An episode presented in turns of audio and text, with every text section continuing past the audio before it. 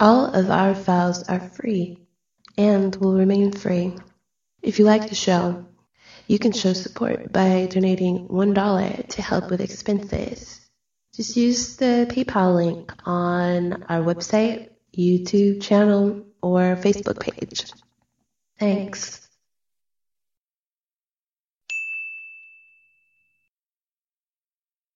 Welcome back to part two of this fascinating discussion we're having here with Dr. John Apsley, where we, well, we've gone through the brief history of the suppressed cancer cures. And now in part two, John, Uh-huh. we are going to get to down to the nitty gritty essence of things, uh, understanding cancer, understanding life, life force, and all these things. All right. But I, I want us to, before we do that, look a little more into the politics of things because this is what, especially, you know, the masses, John Bull has a problem understanding. Most people believe that these cancer organizations and authorities and everything else are there for our own best interest. Although more and more people discover, uh, un- there's something rotten in the state of medicine. But I, I want to start asking you your opinion, basically, of why this um, hopeless, terrible attitude uh, is reigning. I mean, is it? Are we talking about? Is it just bias and ideology? Is it corruption? Is it conspiracy? Is it all of the above? what do you think? Yes to everything. It, yes, I, I think it is all the above. I think that um, there is both a conscious conspiracy and an unconscious conspiracy, and they collude together. And um, for example, you have all these people today that are in school, they've been inspired by somebody they met who's an oncologist, and they're going to the best and finest schools. They're be spending 12 years in uh, school and then training by the best. And their heart is dedicated toward curing people of their cancer. And then they get out and they have to pay back their student loans. Hmm. They have, they're raising kids. Um, they might have an ex-wife. They have all these pressures that hit them.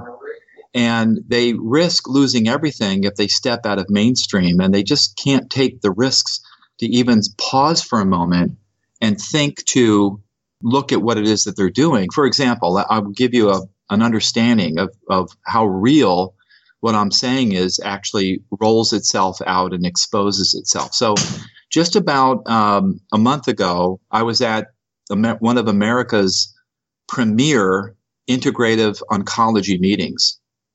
And I was meeting some really dedicated on, oncologists and clinicians who had spent a lifetime uh, trying to stay under the radar and trying not to have their licenses revoked because they were using things like laetrile and ozone therapy and special diet therapies and herbs. And uh, it was really a nice meeting. And we were we were about 300 of us. hmm And I happened to be staying with one of the founders of this organization, of this association. And he and I are good friends. We go back to 1982. And he was actually uh, staying at a hotel, a resort about five minutes away. And he invited me to, to stay with me at a very large suite. And so we were able to hang together. And it just so happened that at that hotel, there was a conventional annual oncology meeting taking place. Mhm. So we were seeing the extreme other side of what the conventional oncologists were up to, and and there was a there was an elevator, and every time we hopped in the elevator to go up and down from the room, there would be it would be filled with other oncologists.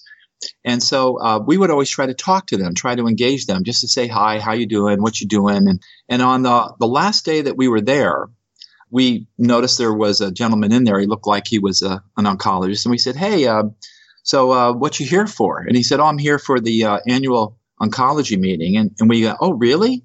Yeah, yeah." And and we said, "Well, what what did you learn?" And he says, "I learned that I'm not going to make any money next year."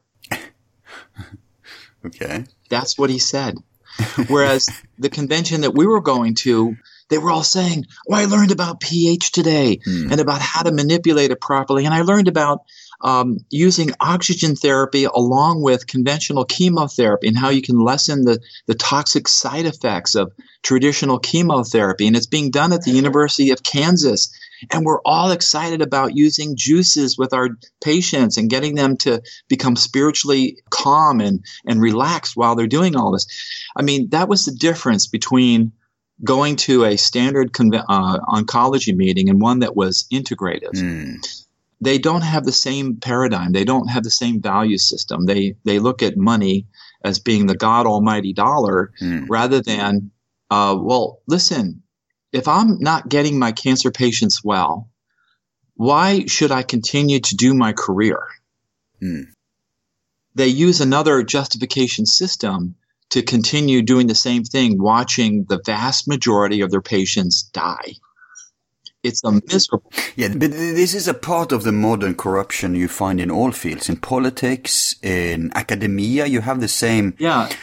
Uh, control mechanism in place there. It's, it's the complete decay and commercialization of uh, these branches of human knowledge and activity. Yeah, there, you know, there's nothing, there's absolutely nothing wrong with making money if you make more coin of a higher realm, if you give it back. Yeah. If you are getting the results and because you're getting the results, you have to make money in order to make the facility for more and more patients. And then, of course, but in politics, the goal shouldn't be your personal profit. It should be to help organize society to help people. In academia, it should be understanding and knowledge, not getting most profit. And in your area, it should be the healing. Yeah. And I guess that's the biggest difference. It's not about earning money or, you know, nobody can live uh, like a, you know, yogi, but it's about what are you into this for? And, and your illustration here of these two conventions just exposes it. Well, I'll give you an example. What you're saying, you're right. So there's a chiropractor who's uh, in his late 70s. And about 50 years ago, he was given the technique through ozone therapy to cure cancer patients. And he fled the country. He goes down to Central America, sets up a clinic there, and for 40 years, he gets a 65% success rate with all stages of terminal cancer. Wow.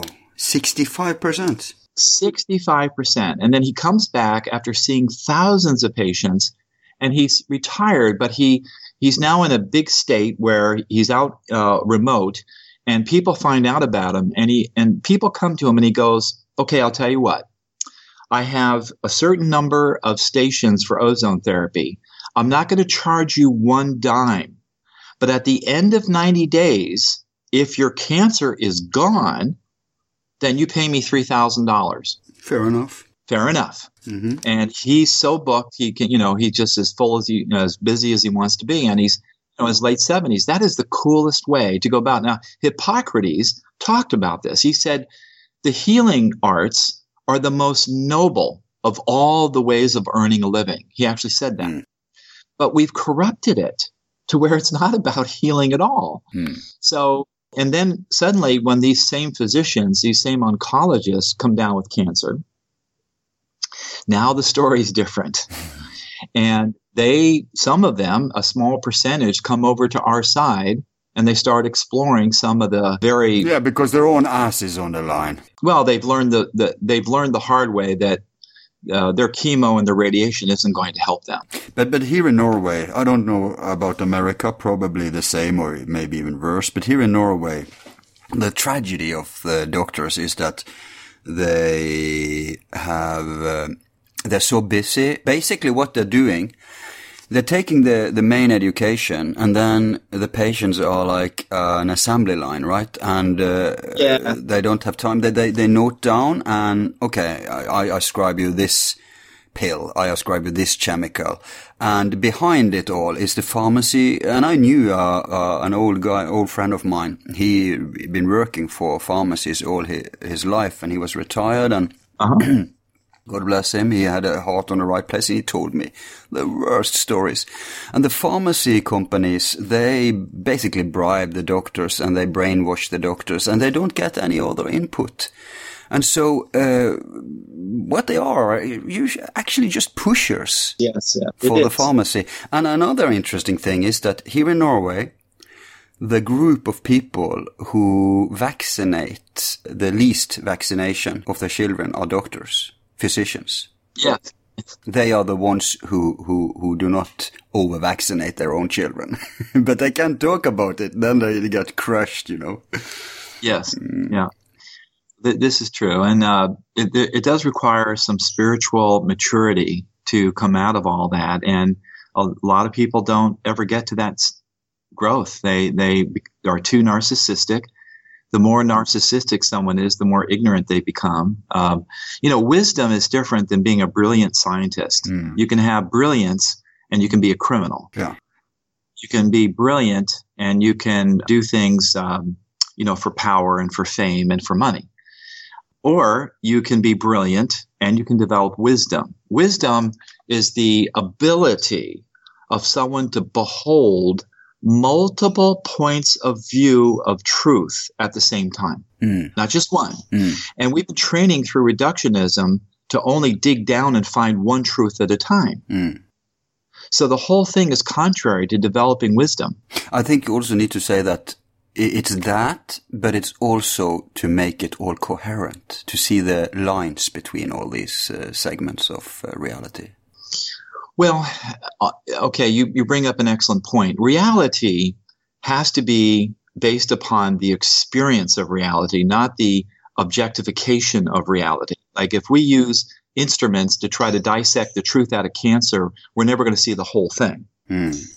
If we experience cancer and then we experience detoxification and then we experience biooxidative therapies with ozone and then we experience the diet and then we experience training the mind to dump all the emotional uh, toxic events that we've had, mm-hmm. that develops wisdom. Mm-hmm.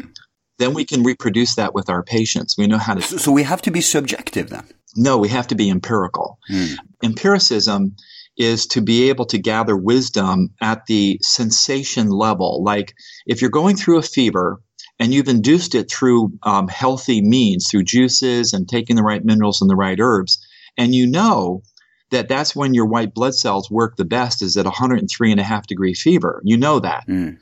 That's different than reacting to it and going, oh my God, I have to take aspirin and Tylenol to bring my fever down. Mm.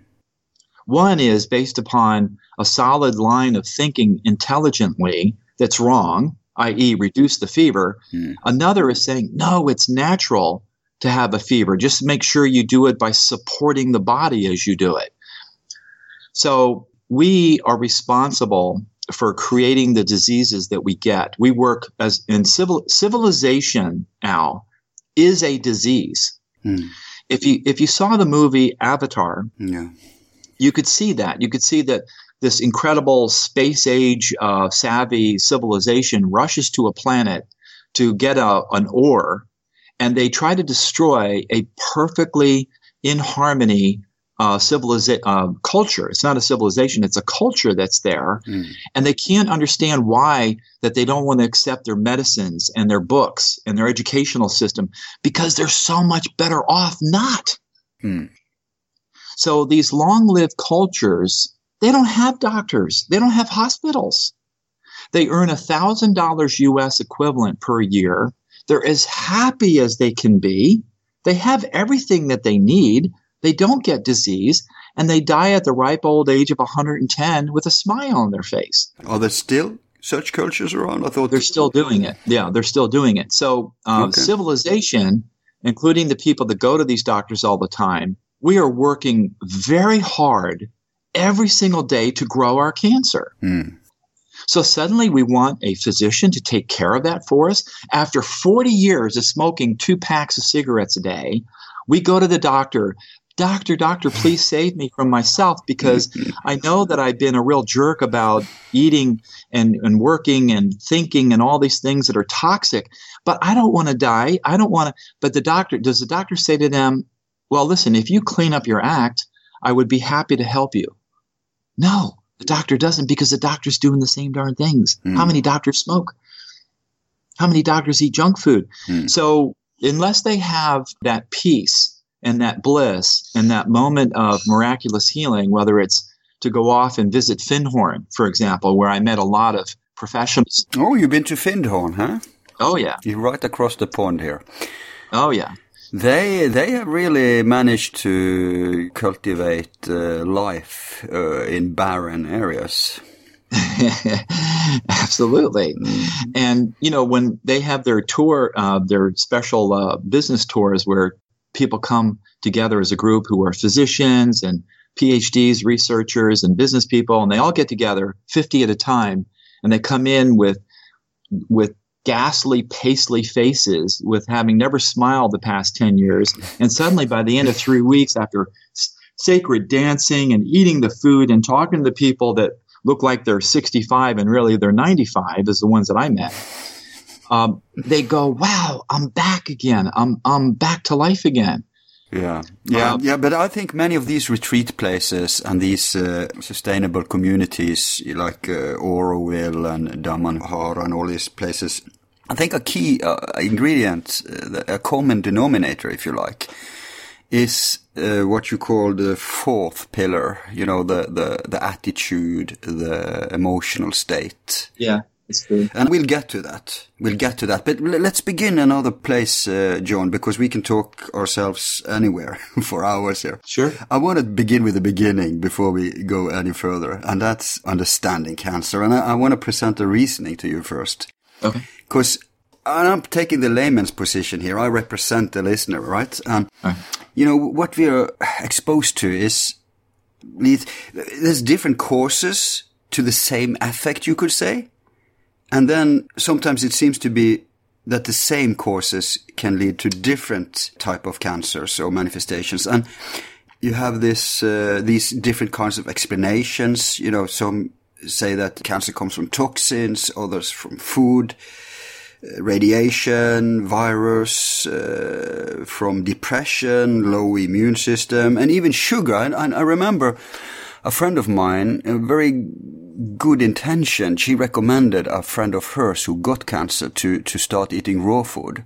So this person started to eat fruits and stuff and the cancer just accelerated because of the sugars, right? It's, it was obvious to her that sugar was the food for the cancer.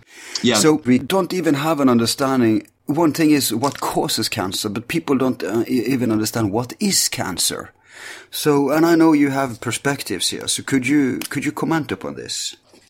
Sure. So if we use the longest lived people around the planet to say, how it is that we should all be living. They live in cultures. Mm-hmm. They live in enclaves that are in protected environments. They're remote. Then, when we look at the causes of cancer, we can actually begin to find them. If we try to do it the other way around, which is not to have them, the longest lived people, as a reference point, then we're lost in a b- whole bunch of downstream factors, not seeing the cause, but seeing the rippling effect of, oh, it's this carcinogen, oh, it's this toxic thought. Oh, it's, mm. you know, the fact that I live in a smoggy place. It's, it's all these lists of hundreds of causes. And there's been different ways of looking at it to uh, kind of develop a model system to get clear about what cancer is. But I'm going to tell you what cancer really is. I'll, I'll go off in a limb, okay? okay. Okay. So cancer is the body's f- doomed attempt to regenerate and to survive. Hmm. And it's doomed because the environment within the body doesn't have any of the proper resources for the cell and the tissue to carry on normally. And yes, so you have all these factors that lead up to the three or four or five most important causes. You have the pH gets disturbed, you have the oxygen amount of saturation gets disturbed, you have the water that becomes disturbed. Mm. You have toxic EMFs that are ent- the signals, the improper signals, perhaps a emotional shock that is a signal mm. that's in the way. And you don't have an immune system that's working. Mm.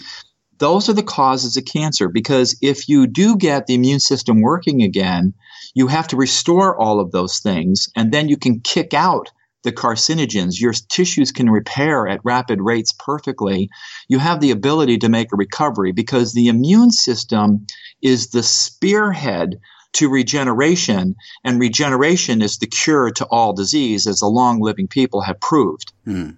So regeneration is by medical definition unscheduled healing, healing that would not otherwise take place, or super accelerated healing, which is the same thing. Hmm. Miraculous healing is regenerative healing that happens within a minute. Regenerative medicine is now regen- regenerating and healing events over a period of 90 days, terminal conditions. The reason why I'm interested in terminal conditions isn't because I am solely interested in terminal conditions. I'm rather using it to find our way back. Mm.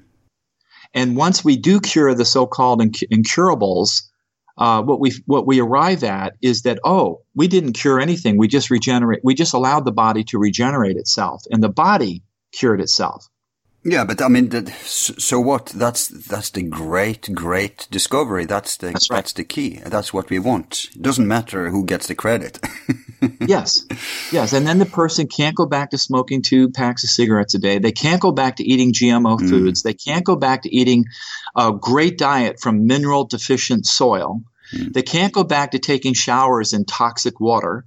They have to completely uh, make their home exactly like the circumstances that exist in the long living cultures, and it can be done.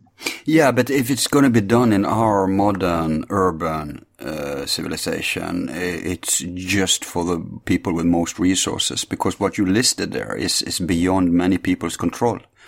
Well, the, clean, the, yeah, the seventh, yeah, the Seventh Day Adventists do it in downtown L.A. and and uh, what's it called? The people who live in the countryside, um, this Christian sect in America, they're very famous. Oh, you know, they go in black suits and hats. Oh, the uh, Amish. Amish. The Amish. Amish. Uh, yeah. do they have a much cancer or what? They have uh, extraordinarily high rates of certain diseases. Some of them have uh, no teeth after the age of 40, for example. Jeez. Wow. But um, no, I'm talking about the true long living people. I don't think the Amish or the um, some of the old Dutch uh, groups. So um, basically, to take it forward and just give everyone the answers, what we do is we emulate the long living within our own homes. And remember that if they can do it for under a thousand dollars per year, and that includes all of their living expenses, uh, we can certainly do it within the confines of our own home anywhere in civilization. We just have to make sure that uh, our air is clean, yeah. and there are some simple filters that we can get if we have to for downtown Los Angeles, for example, like the Seventh Day Adventists. Um, we can get special water like Fiji water as one example. Mm. It's available almost everywhere. If we don't have a special filter that we can afford, we can just go and buy good bottled water like that. Mm we can do special kinds of exercises where we either do the yoga with the deep breathing, the pranayama, like you talked about. We can be trained to do that. There are classes everywhere we want to, but we're we're adding it to the detoxification uh, use of water with our breathing techniques, and we're doing it every day. Say it's uh, 75 minutes out of each day. That's all we're doing is 75 minutes changing our lifestyle. Mm. Then then we're doing the embryonic raw foods, and we can check the diets of the long living, and we can make sure that not only are we eating those foods that are embryonic in nature, but we can make sure that like sprouts, right? Yes, that are that are uh, done properly with heavy minerals. But, but not any raw food. No, it's it's the, the embryonic mm. raw foods, mm. embryonic okay. eggs, bee pollen, mm. algae, seaweed, uh, nuts and seeds, uh, coarse sprouts, but also your glandular meats like freeze dried heart that can be sterilized while it's turned into uh, capsules, for example. And those animals come from places that are pristine mm. Argentina, certain places in Aust- Australia, certain places in, in Switzerland. There are locations that are pristine. And then meditation principles that are uh, the guideposts of any wholesome religion. For example, I do a meditation practice on on mindfulness where for 10 days in silence, I just am, observe my normal sensations as they occur within the confines of my body. Hmm. Other people will use outside uh, techniques of of uh, saying a word over and over to themselves or a sound.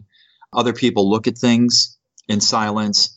Just a time of quietness, or you just go to those places where the long living live. And you watch. Or, as you can do in America, sensory deprivation tanks.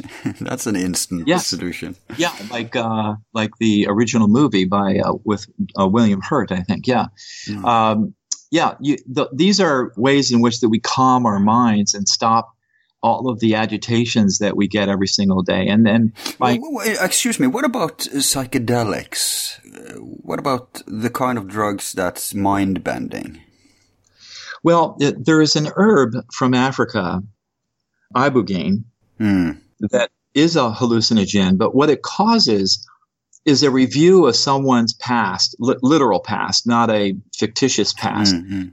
that dr- uh, allows you to draw conclusions as to why that you're on a suicidal mission of taking heroin to great levels each day and then half those people stop doing the heroin Yeah, I've heard the same about ayahuasca that people are cured. That they're basically fa- because when we die, uh, DMT production is exploding, and this Yeah.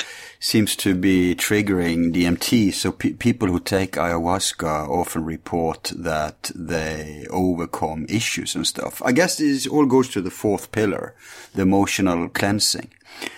right but on the other hand a lot of other hallucinogens will only place you on one page of the spiritual book Mm. of the path it won't allow you to gain the discipline to go through all the pages of the spiritual path Mm, mm. so I like to, um, you know, use the temple as a holy thing, a sacred thing, treat it right, do only wholesome things to myself and to other people. Moral conduct is based upon only doing good things to myself and to other people, not doing any unwholesome thing to myself or to other people. And then, to the greatest extent possible, try to serve the greater good in that same way. Help people to stop doing intoxicants that are increasing their ignorance and increasing the physical harm on their body. Like, for example, uh, THC. THC is a wonderful tool in uh, people with terminal stages of cancer if used with certain nutrients. But it doesn't heal; it just eases, right? Well, actually, if it's used with certain nutrients, it actually activates the immune system. Ah. But if it's used improperly and or not with the supports, you're right. It can become a a, a, very difficult painkiller because they don't do the rest of their program. They're too intoxicated, Mm, and so they can't follow through on their program. But in it, it, this takes skill. But first, um, but, but hang on, hang on. Just smoking cannabis would that give that effect? Uh, well, And by the way, I, I heard that CBD is actually more used in, in medicinal than THC. So you have these receptors on every cell of the body, and they are THC based. They're cannabinoid based. The, the Wow. CBD uh, has about half as many receptors as THC does. Hmm. So if you use the oil rather than the smoke, Yeah. and you activate it with certain other nutrients, then it activates the immune system and you can use less and keep the patient's appetite up and not get them too overwhelmed with uh, the narcotic effect of opiates. If they're on op- opiates, which suppresses the immune system, Hmm. you can reduce those opiates and switch them on to THC until they're well, and then slowly get them off of the THC. Hmm. Um, that's that's for the really hardcore opiate addicts, though, because uh, most of the stage four cancer patients get addicted to the opiates, and they're horrible because they shut down the immune system.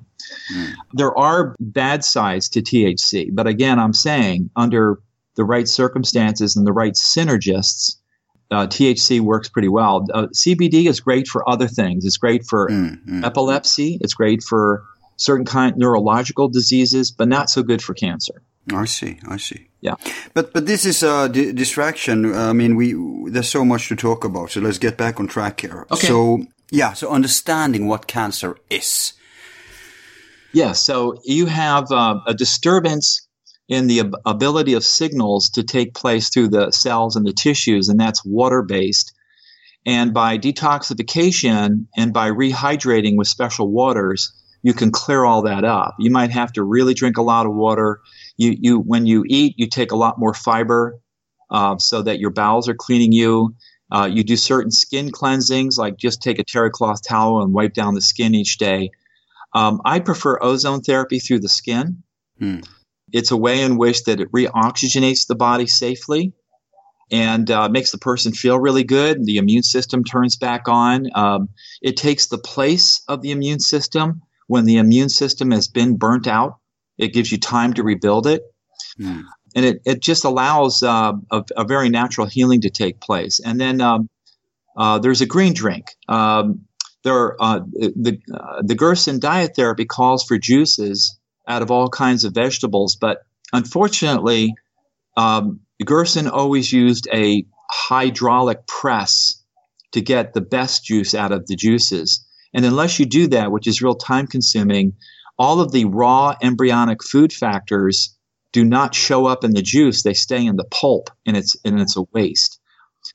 So the pulp is where the nutrition is then? Yeah, you have to squeeze it with high pressure in order to release the uh, regenerative nourishment that's in there because they're surrounded by cellulose and we do not digest cellulose. Mm. So, uh, blue green algae, the spirulina, uh, grown in pristine, mineral rich bodies of water, that is 100% digestible. There's no. Cool. I take that every day. That's There great. you go. There you go. So that's. Uh, and, and I take chlorella too. Yeah, cracked wall chlorella that's grown in uh, really pristine locations. Perfect. Mm. Um, and that takes care of the water aspects. If you have cancer, then doing certain kinds of baking soda therapy, I'll, I'll give you a, a, really amazing story. So after Tullio Simoncini had taught me everything that he could, and I was carrying on personally. Yeah. He, he, taught you personally. Wow. Yeah, yeah, and and also my I was uh, running a research foundation. I brought all of my research staff, uh, phys- uh, physicians, medical advisors. They came to his two seminars here in the states. Mm. And we maintained contact with him. And um, we found out there was a lot of downside to what he was doing because you have to, with the way he was doing it, you have to have a hospital around you. So, because they had taken that option away from us, I was figuring out how to do it by mouth, how to do it by drinking the, the baking soda. And, and it, it took me years to figure out how to do it equivalent. But the point is, is that there is now an easy way to alkalinize the body, and it's not through juices juices can't do it. They're good for regenerating the body from from nourishment, mm. but they don't remove the acid. It has to be done through baking soda. So um, uh, after studying, but, uh, let's pause here uh, because uh, this is a very important principle. I think uh, oh, yeah. just so people understand here that we're talking about polarizing us away from acid. Right. and over to base, to, to earth, to alkaline, from, from air basically to, to earth. And, and that's because the, the philosophy or the understanding here is that we are more, most healthy when our body is polarized in, in alkaline. That's, that's how it is, right? That is correct. So if you, if you're an omnivore and you want to stay alkaline, you can eat anything you want to that's naturally raised, including meats, if it's raw, because raw meat is alkaline. But uh, have you have you heard about the I don't know the English word for it, but uh, to try to translate it, the acid base diet. Yeah, where the understanding is that you should eat food that polarizes your body to to base alkaline and avoids uh, polarizing your body to uh, acidic state. Right. Well, that's what we've been talking about. However, once you are acidic, you're not going to get rid of that acidity by having by eating an alkaline diet. Mm. It's not possible. Because I know that it's not always as easy. A food that is acidic will not necessarily make you acidic. And food that is alkaline. Oh, oh yes, it will. It will. Oh, yes. What about, uh, let's say lemon? Isn't that acidic? Yeah, but it's mostly alkaline. Once the citric acid is burned off in a few seconds in the stomach, it has minerals in it which are highly alkaline. Exactly. So that's my point. So there you have an, an acidic uh, food that actually makes you alkaline. But it's not technically an acidic food. Overall, just because it has citric acid in it, when it has tons of alkali okay. that outweigh the acidity, doesn't right, make right. it an acid food. What, yeah, what, makes, see. What, what always makes an acid food is a cooked food, usually a cooked protein. Right. That's always an acid forming food. It, it forms acids in the body when it when ingested as a cooked protein. So, so, so cooked means any kind of heat treatment, right? Yeah, over let's say over grilling, staking. Yeah, yeah, yeah, yeah cooked, yeah, frying, yeah. Uh-huh. Whereas raw is alkaline food. Mm. And and so so then it's not important what kind of food you can you can be a vegetarian, you could be a carnivore. Um, And omnivores. Yeah. Right, raw is the clue. Yes, if you ate, if you study the diets of all 30 cultures, they're very different. But the core, the core are these embryonic foods that are raw or they're fermented. And they're the core of the entire reason why their diet is regenerative. It's not the other stuff. The other stuff is helpful. It, it Mm. merges with the embryonic food factors, just like Carrel could only find that extract from chicken embryo. Mm. And that's how the long living, they discovered it one way or another. They discovered that there was an embryonic food they had access to that they made it a staple of their diet. Mm. Yeah. So, um, yeah, so they have this common denominator. Yes. What, what about marrow? I've heard that has uh, nutrition and healing, and that the, the, it can't get rawer than that, can it? Well, m- the bone marrow is, is one of the superfoods of the long living. Mm. And uh, so I, I want to make It, it, it's basically vampirism, isn't it? Well, we do live off of all other life forms on the planet. Uh, nature is a mass murderer. Nature, nature is all about murder. yeah. and a mass life giver. Yeah. Let's not forget that. and we human beings can be philosophically corrupt by becoming vegans, which is not. There has never been a a long-lived healthy culture that was vegan. Hmm. They always used animal products, at least uh, milk and and uh, or eggs or both. But if you eat And cheese, yeah. Mm. yeah, and cheese. And if you eat things raw, they it will be alkaline. There's very, very, very, very, very few raw foods that are acid forming. Very few. They're all The alkaline. sushi, sushi is actually a form of raw food. There you go. Hmm. That's right. Is raw, and beef tartare, uh, sushi is alkaline. And the Japanese, we all know that they've been plagued with uh, radiation uh, for so long. Yeah. Uh, do they have more cancer than than uh, rest of the world statistically? Well, just like Chernobyl, after 25 years, they're going to be in bad. They're they're going to have uh, the northern half of their country just inundated with uh, j- just disastrous illnesses. I mean. Yeah, because you you've been writing about the Fukushima Oh, thing, and I was and I- after that I I always read on the food where the fish comes from. Uh, if I eat fish, and I was thinking, yes, this is from the. I try to avoid fish from around the sea uh, over at, in Japan. And I try to pick fish which is taking in the, in the North Sea or the North Atlantic, right? Right. Then I saw, was it on your page somewhere? I saw that they tracked the pollution from Fukushima all the way to Iceland and then to our waters. So there you go. Everything is connected. You're not safe. No, I, I'm not sure about Iceland, but all through the northern Pacific, let's say, Okay. um, that's contaminated now. The South Pacific's okay still. Um, I think that Iceland areas, Greenland area is fine. Uh, Norway, So, uh, what about the Atlantic? Yeah, Norway. Yeah. yeah, Norway has a Sellafield. Um, it's a uh, nuclear factory in England that has a current. Uh, they're still leaking um, radioactive material, and they've leaked in the past, and it's still traveling itself on up to Norway. Oh, is that the one in Scotland? no, no. Well, yeah, well, I don't know if it's in Scotland. It's in uh, Sellafield. It's um, Yeah. oh gosh, it's up pretty far north. It could be in Scotland. Could yeah, be in- because we've been, uh, I'm from the west of Norway, Bergen, and we've been for many, many years enraged on the Brits because they, what you say, we, we don't have nuclear power because of the health. We want to avoid the risks. And then, of course, the neighbors have it and all the shit is coming over to us. Yeah, that's right. But you guys have a better health uh, profile than we Americans do for the sa- for that reason. Hmm, I guess. Radiation- No, no, and also it's forbidden with GMOs here, you know. Even if you buy mainstream food, which is not eco, it's usually, especially if it's produced here in Norway, it's actually not, it's, it's a less different between our eco and our non-eco than it would be in America. Yeah, well, you guys are lucky in that sense of you know we we're we'd like to get rid of the GMOs, but it's really hard. Um, It's, it's not just luck, because this is a political decision, you know. yeah, So- it's the the people here. they reinforce their behavior by the diet that they eat and Yeah. with the way that they think they govern our politics. They vote for the. Yeah, it's a vicious circle. We have the best politicians that money can buy in this country. it's true. we do. But you do have some good politicians too. Yeah. What was it Leonard Cohen said? Um, something about America is still the cradle of the best and the worst. Yeah.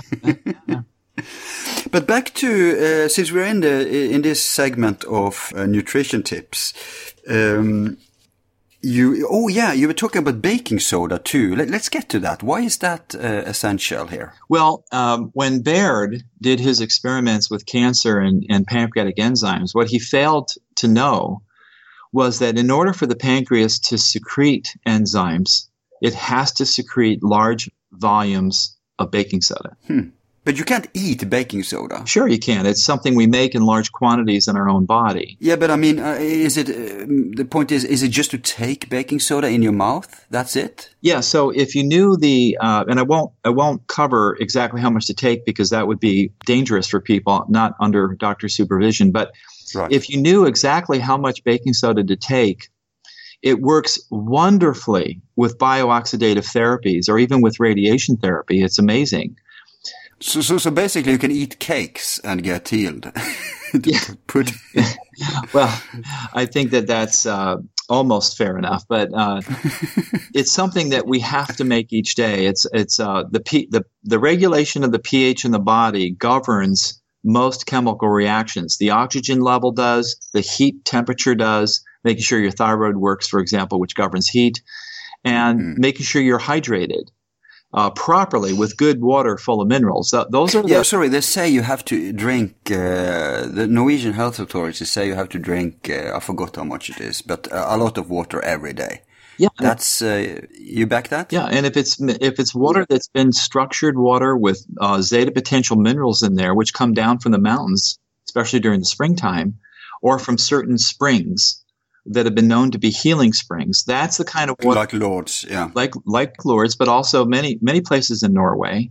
There are sacred springs there. You can find them on your on your map. Oh, we have to talk after the show. Yeah. Yeah, that's the kind of uh, that's what these people drink every day and bathe in it, Mm. and it and it nourishes their garden, and that's that's important. These things are simple, but they have Yeah, to practice yeah. each day.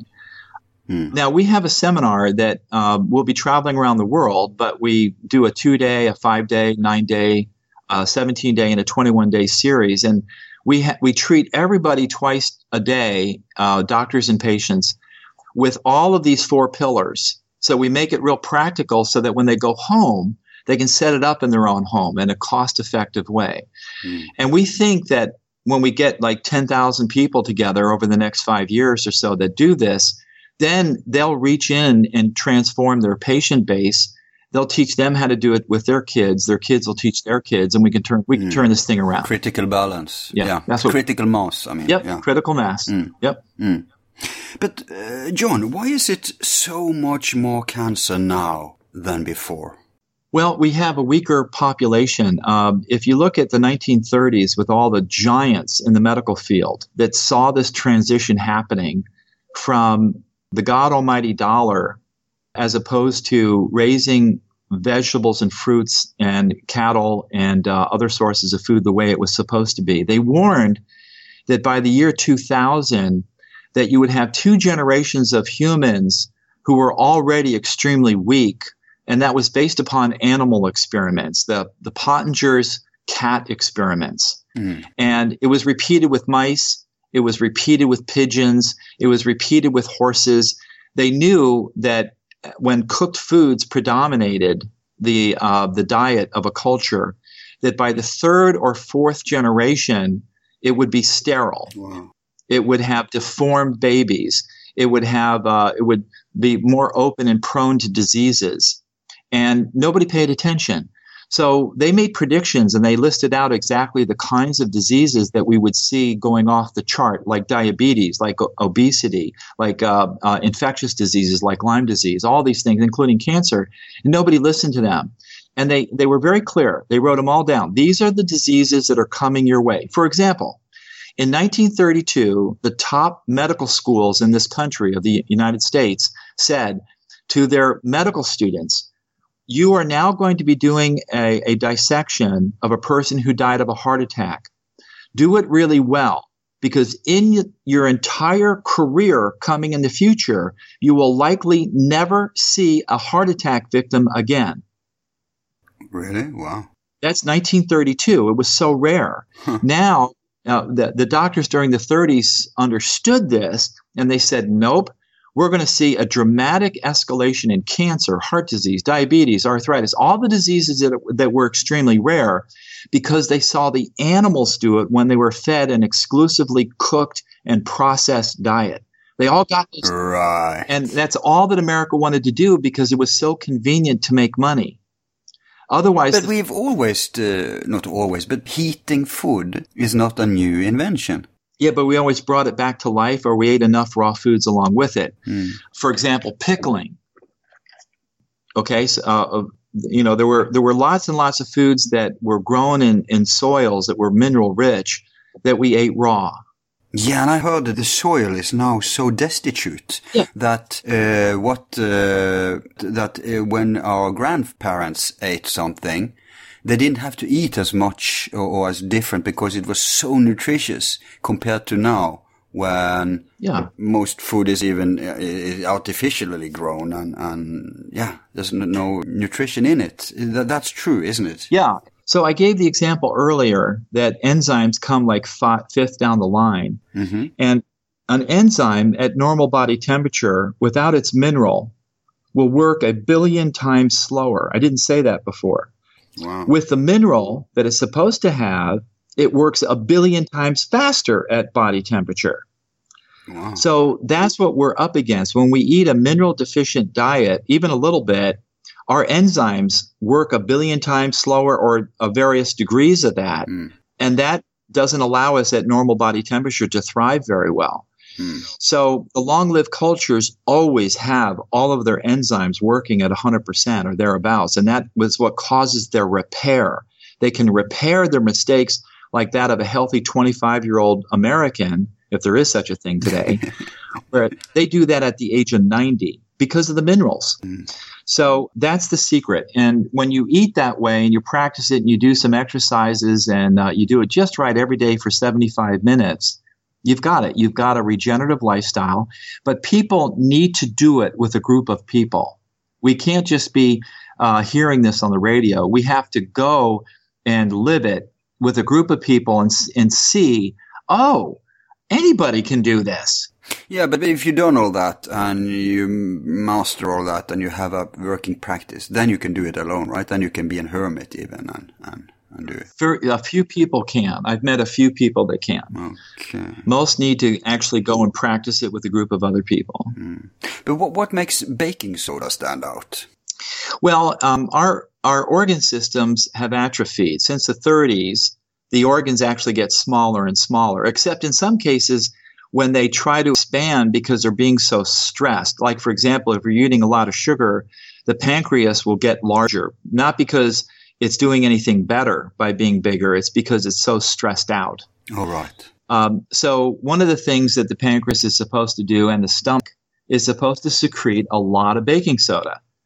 But because of this stress that the organs have today, for all the reasons that I've listed above, they don't make enough baking soda, and so we become deficient in it. Same thing with oxygen, same thing with water. Every day- so a big pancreas, that's like the canary in the mine.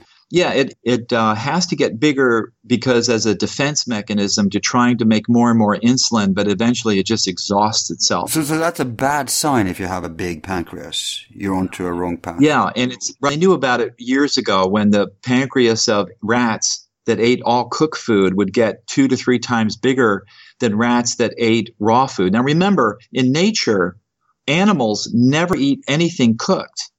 Mm. They always eat it raw. And humans used to do the same thing. And when we learned in these long lived cultures to prepare it by doing some cooking, we always had a counterbalance to either fermenting it or eating it with raw foods and special preserve uh, preservation uh, ways. Mm. And those cultures as a result, live to the age of a tree in perfect health. They know how to do it. Yeah, we, we yeah, we have traditional uh, preservance methods here in Norway for food, especially the fish. That has nothing to do with heating it, but there, there's also something to be said for how you heat stuff and how much and how fast. I mean, if you take it to the maximum degree in your oven, uh, you know, in one minute, you basically kill the food. Yeah. But there, there's an alchemical principle about taking a gradual, slow uh, warming and, and, and keeping it below a certain temperature. Uh, do you know anything about this? Or does it make sense?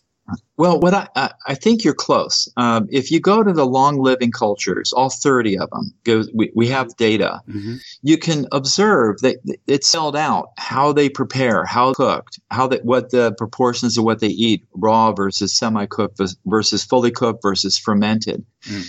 All that information is there. Just remember that the minerals in the water where they grew are different than where we are. So we have to work our ways around it, and we can there are ways that, and, in 1948, they figured out the trigger mechanism that had to be included in these four pillars for people that are living in civilization. And it has to do with electrical devices, biophotons, certain uh, wave emitting medical devices that the Chinese knew about 5,000 uh, years ago. They, they figured out through the acupuncture meridian system, through their techniques, what qi was all about. It's a energy field right. that organizes molecules. Is basically what it does. Hey, could, could you could you tell about the the water and the meridian that I've heard you talk about before? How they discovered? Sure. Yeah, that's interesting. So back in the '90s, the, there was a gentleman, a scientist, I believe he was from Korea, and he wanted to prove that the meridians existed because they can find it anatomically, even even to this day. Mm. So his theory was that it had to do with not an anatomical tissue that you could see like a blood vessel mm. or a nerve. He, he believed that it was made out of strings of water that were organized and tightly uh, attached to themselves, like in a wire of water. Mm.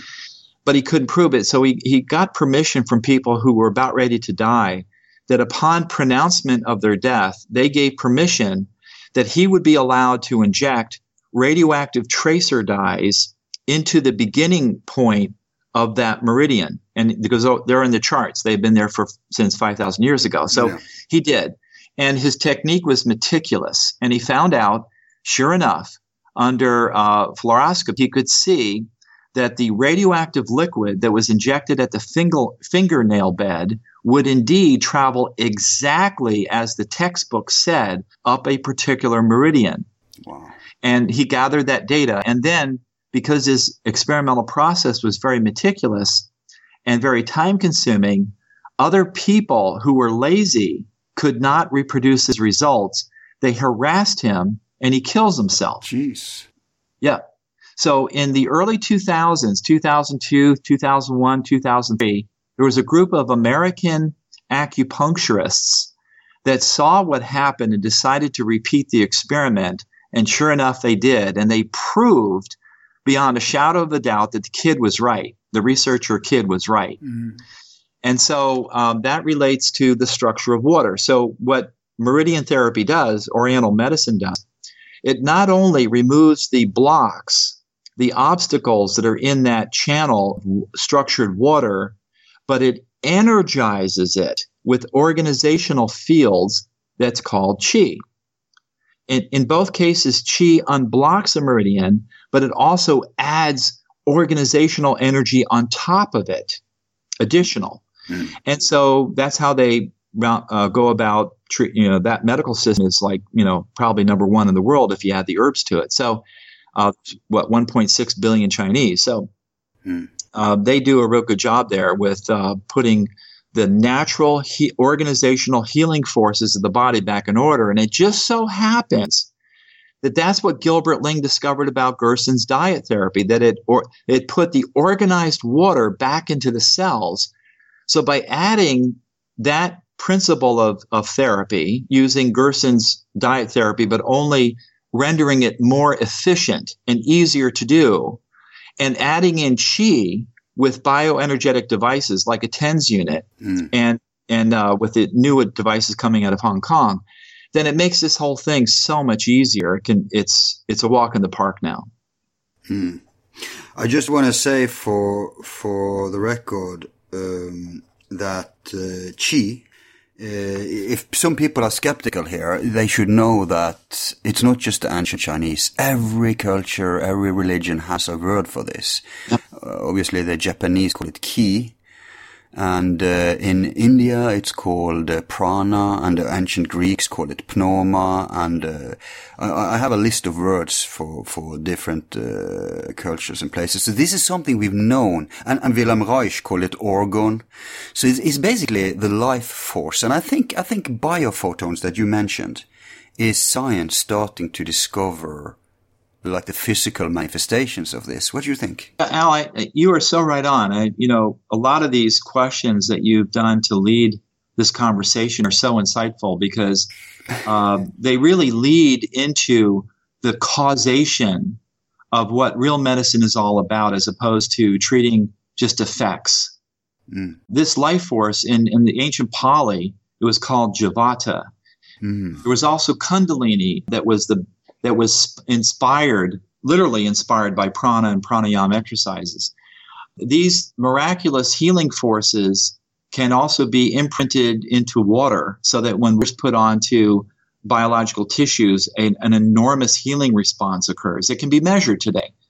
But, but don't you think don't you think that water already has life force, has uh, if you like chi in it?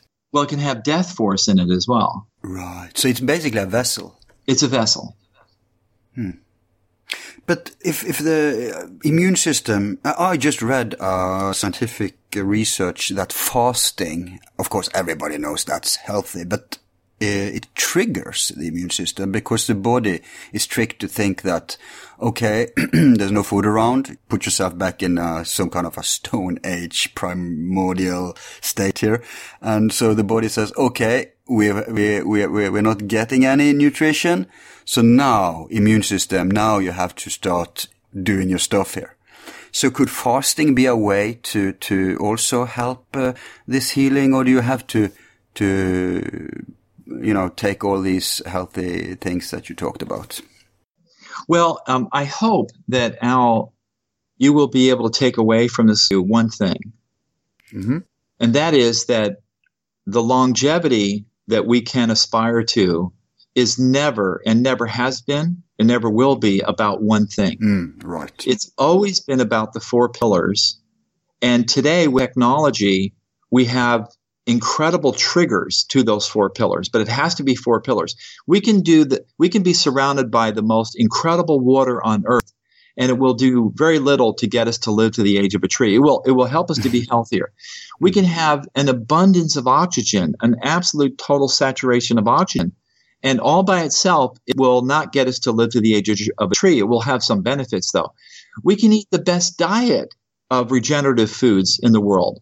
But if we don't have the first two pillars, detoxification regularly and lots of oxygen, it will only get us so far. Mm-hmm. And if we have a really lousy piss poor attitude, it's not going to get us very far at all. It has to be the simultaneous practice in a practical way, in a cost affordable way, the four pillars. Let's recap these four pillars. Let's start with number one. Okay, number one, they can go to my website and see it. It's daily detoxification, mostly with water. So, so uh, water for detoxing is, yeah. is the best this is for maintenance, not for someone who's sick. But water, water, water, water, good water, healthy water, very wet water, water that has surface tension really low because it's. What about well water? Is that good? It depends on if it's uh, full of minerals and no pollutants, and if it's wet. Some water, tap water, is like surface dynes of 72. It's mm. it's not very good water. It doesn't penetrate very well. The the mineral water comes down from the mountains, and special healing waters from springs can have surface tension down to 50 which means it's really wet. It goes in the body, penetrates everything, removes the poisons, and then you piss it out. What about water from the ice glaciers? That's pretty darn good stuff. That's yeah. pretty darn good. Yeah, stuff. we have that. so, so that's so daily detox and uh, water is the optimal there. But I guess any kind of or most kind of actual detox will help you. Yes, uh, you have your saunas there. Um, you know, you can sweat. You have uh, your zeolite and clays that can remove poisons from the body. You have your fiber. All diet, all long living people have three bowel movements a day, full bowel movements, but they drink about a gallon of water a day or liquids altogether. Are you saying if you're really healthy, you have to go take uh, crapping three times a day? Yeah, the, the, the studies that were done of the of the original cultures, the primary cultures, showed that they had three bowel movements a day. Huh. Okay, I'm not there yet. Sounds sounds like a lot of hassle though, but okay. A lot of water, a lot of fiber. Right. Yeah, fiber, uh, water. So number two. Number two, uh, exercise uh, in a particular way. So if you do 20 minutes worth of exercise, let, let, let, let me let me give it to you more simply. Mm-hmm. If you're lucky enough to have an oxygen machine, and then you have a stationary exercise bicycle or rebounder or treadmill, and you breathe in 25 liters of min, uh, 25 liters a minute of oxygen while you're vigorously exercise for 25 minutes. Wow. Okay. I mean, wow. After what about exercising with an oxygen mask? yeah, but uh, you have to break into a sweat, and it's hard to do if you uh, don't have the right equipment. I can get a Gazelle in in the states for a hundred bucks used. What? You can get a rebounder. Was a Gazelle? A, it's a walker. Oh, okay. It's a like a treadmill. It's like not quite a treadmill, but oh, it's, right. yeah, it's a used one. But heck, you know, it works great. You can get a little tiny trampoline called a rebounder for a hundred bucks. You can get a stationary bicycle by buying a little piece that makes it stationary for a hundred bucks. What about actual bicycling? Yeah, but then it's hard to take around oxygen with you. Right, right. But what if you live in, uh, because all these things are modern tools, right? But what if you live like me? I live in a countryside where there's no pollution. So if I breathe the air here, wouldn't that be enough or? No, if you do pranayama, you're fine. Okay, okay. Okay, breath of fire, pranayama, yeah, you're fine. But people in big cities, obviously, they, they have, have challenges and, and for them, these tools will be, will be a good thing. Yes. To, to compensate. Yeah. Yeah. So exercising, so it means uh, getting your heart to pump. I mean, you have condition uh, exercise and you have pumping, muscle building exercise, but is it any kind of exercise or is some exercises better than others? Let me, let me put it to you this way. Of all the pillars, the one that matters most is the fourth pillar, mind. Okay? Okay, but let's not skip number three here. Yeah. Hang on, hang on. Yeah.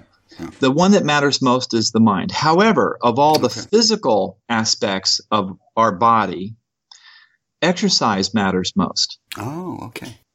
70% of our health is going to be determined by the kind of exercises that we do or don't do. Mm. So if you really streamline high intensity exercise into 25 minutes a day, that's equivalent to working out three, four, five hours a day. Mm. If you do it right. So I'm trying to get it so that everybody in civilization, which has everything working against you, can set this up in their home in the most efficient way and in three weeks have a new body. Mm. I mean that you feel great. Mm. Okay. And it's, it's simple. We're just basing upon our practices what these long living people do. And guess what? They've got only two arms and two legs, just like you do. That's all they've got. But they do it with no money. So mm. we can do this. We just have to set it up exactly right. So you can do these other exercises and do three or four hours of worth of exercise a day. I, I don't want to stop you from doing it. But if you just do the right kind of exercise for 25 minutes a day, what here's what happens. Um, uh, there's a there's a biophysicist in uh, who was from Germany, and he discovered that when patients have chemotherapy, that the sodium ion, the waste sodium, mm-hmm. clogs all of the capillary beds in that in that patient, which virtually guarantees that they'll get their cancer back because if the capillary beds are clogged, the oxygen can't get through. Mm. And there's no choice. The cells want to survive. They have to start making more cancer again. They get acidic, and boom, you've got your cancer again. So he did experiments to try to find out well, what the heck would flush that waste sodium, that waste salt that's blocking the capillary beds? And he found out there's only one thing that he could find that did it. you have to blow it out. And the only way to blow it out is to do high intensity exercise for about 25 minutes a day with oxygen. Hmm. And then here's what happens. At the 18th treatment, he did the exercises on, on the chemo patients every other day, not every day. He found that on the 18th treatment, all of that waste sodium has been completely pushed and eradicated and eliminated from the capillaries and it would never come back Hmm. unless they did chemotherapy again. So my contention is is that aging process when you get pathological aging, accelerated aging or you start getting diseases causes the same thing to happen. I don't have proof, Hmm.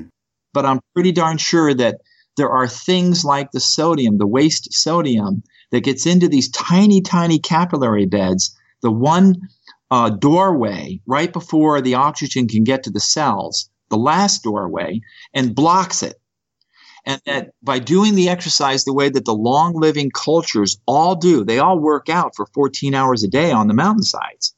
Hmm. Whether they're in the kitchen, running back and forth, taking care of the chickens and everything else for the for the for the woman, or whether it's the man out there taking care of the sheep, they're running, running, running, never nonstop Hmm. all day long. Yeah, traditional lifestyle. Yeah. Yes. Physical labor. they push all the crap out of the capillary beds and they stay that way until the last two years of life. Mm. But hey, one thing is to study those who do it right, but you can even learn from the, those who do it wrong. And uh, there is this uh, disease. I don't know what it's called, but it's it's. Uh, I think it's inherent. But this disease where you you know you die when you're a teenager and you look like an old man. People who have it, they age very fast. You know about it. Progeria. Uh, Yeah. yeah, so what about studying that? Because that could give us clues, couldn't it? Because it's Well- the opposite of what we're seeking here. Yeah, but you have to have a reference point to study it. The, the problem with medicine is, is that they succumbed to using inferior standards to make their comparisons about when they were observing something like progeria or cancer. Hmm. They weren't comparing it to the optimal state. No. No, but people like you, or who are on board with, with your understanding, uh, I mean, they could use them as a control group, so to speak. I mean, they, they say it's incurable. Well, I, the only thing I know, Al, is that progeria never happens in the longest lived cultures. Interesting. Huh. But obviously it's not something they do wrong because uh, they get it as a baby. So it's something that's uh, manifested in the line. all of the genetic disorders that we talk about are only responsible for about 4% of the diseases. It's what we feed to the genes that cause all of our problems. Mm. It's the environment of the genes. It's the water. It's the pH. It's the oxygen level. It's the heat, the temperature. That's what causes the genes to either work or not to work. I see. But hey, uh, number two was exercise. What's number three in the four pillars? It's the regenerative embryonic foods in raw form. So it's the glandular meats, either Diet, basically. it's the uh, the the the food grown in mineral rich soils that have water, the special water that's super wet, delivering those high energy minerals. And I had a tomato one time at Findhorn that almost knocked me off my feet. It was so powerful it hit my taste buds. I could not believe it. And then I ate another tomato that had been uh, taken from an organic farm about an hour's drive from Findhorn. I couldn't taste it. It tasted like water, and it had just been picked. And what was the difference? Well, the one was tomato, the other one was a tomato. the well, the amount of chi, Right. the amount of life force in that tomato from Findhorn knocked me out, and that's what regenerated that 95 year old couple to look like they were 65 right. five years. But that's that's the explanation. But what's the reason for one having more chi than the other? What brings it to that state? Well, I mean, that's that's the whole secret to the regeneration effect. Right. That's the whole premise of we have to get back to hoarding more and more of that chi energy within the confines of our body, and we can do it. We're like a battery. Hmm. We can either spend the energy of our body and bring on negative energy, or we can store up more and more of the wholesome organi- organizational energy And uh, it just depends on our lifestyle. Mm. But these four pillars, they're so intuitive. They're so, I, I think even people who hasn't studied this or don't know anything about this could say, could get to the conclusion that, yeah, detox, exercise, I mean the correct or the optimal detox, exercise, nutrition, and consciousness. Not nutrition, regenerative, embryonic foods. Yeah, yeah, but real important. Isn't that a nutritional thing? No, it's like uh, talking about a very special species of cat versus all of the cats on the planet. Right. It's regenerative nourishment only because it's embryonic foods that we're talking about eggs, bee pollen, algae, sprouts. Because it bases you, right? Because it's what? Because it makes, because it's alkaline, right? It makes no, you. No, because the chi is the highest in it. Okay, right. The life force is much more abundant, and you can measure it with Kirlian photography. You can measure it with certain sound therapies. Uh, Secrets of the Soil and Secrets of the Plants actually document this with certain instruments. But basically, it just has more energy, more ATP. Mm. That's a common term that scientists recognize. It has uh, more of a of a Brix, more of a, a brick rather. It's the the sugar, vitamins, mineral content is higher. Mm. Measurable. But let's go to the fourth one, to the mind, to the consciousness. Okay. I, I don't think the optimal thing is to be happy all the time because I, I don't I don't think that's natural even. So what's what's the clue here? I'm guessing it is to avoid certain emotions like envy, bitterness, uh, you know, poisonous emotions. But what's your take on that? Well, we can't avoid it. So it's a matter of how you process it. Right. So right. If you um, look at uh, Hellinger's work, if you look at uh, family constellation work, he based it upon the, the the pristine cultures, the primary cultures that work out extremely difficult social travesties that happen when one family member murders another family member. What they do is this is the Zulu. Hmm. The Zulu in their pristine environment will be called together by the chief, and the two families involved with a heinous act will be surrounded by the entire village, sometimes thousands of people. Jeez. And and they'll be called out on their stuff. And the chief knows the entire family tree of both families because he's been around forever. Mm.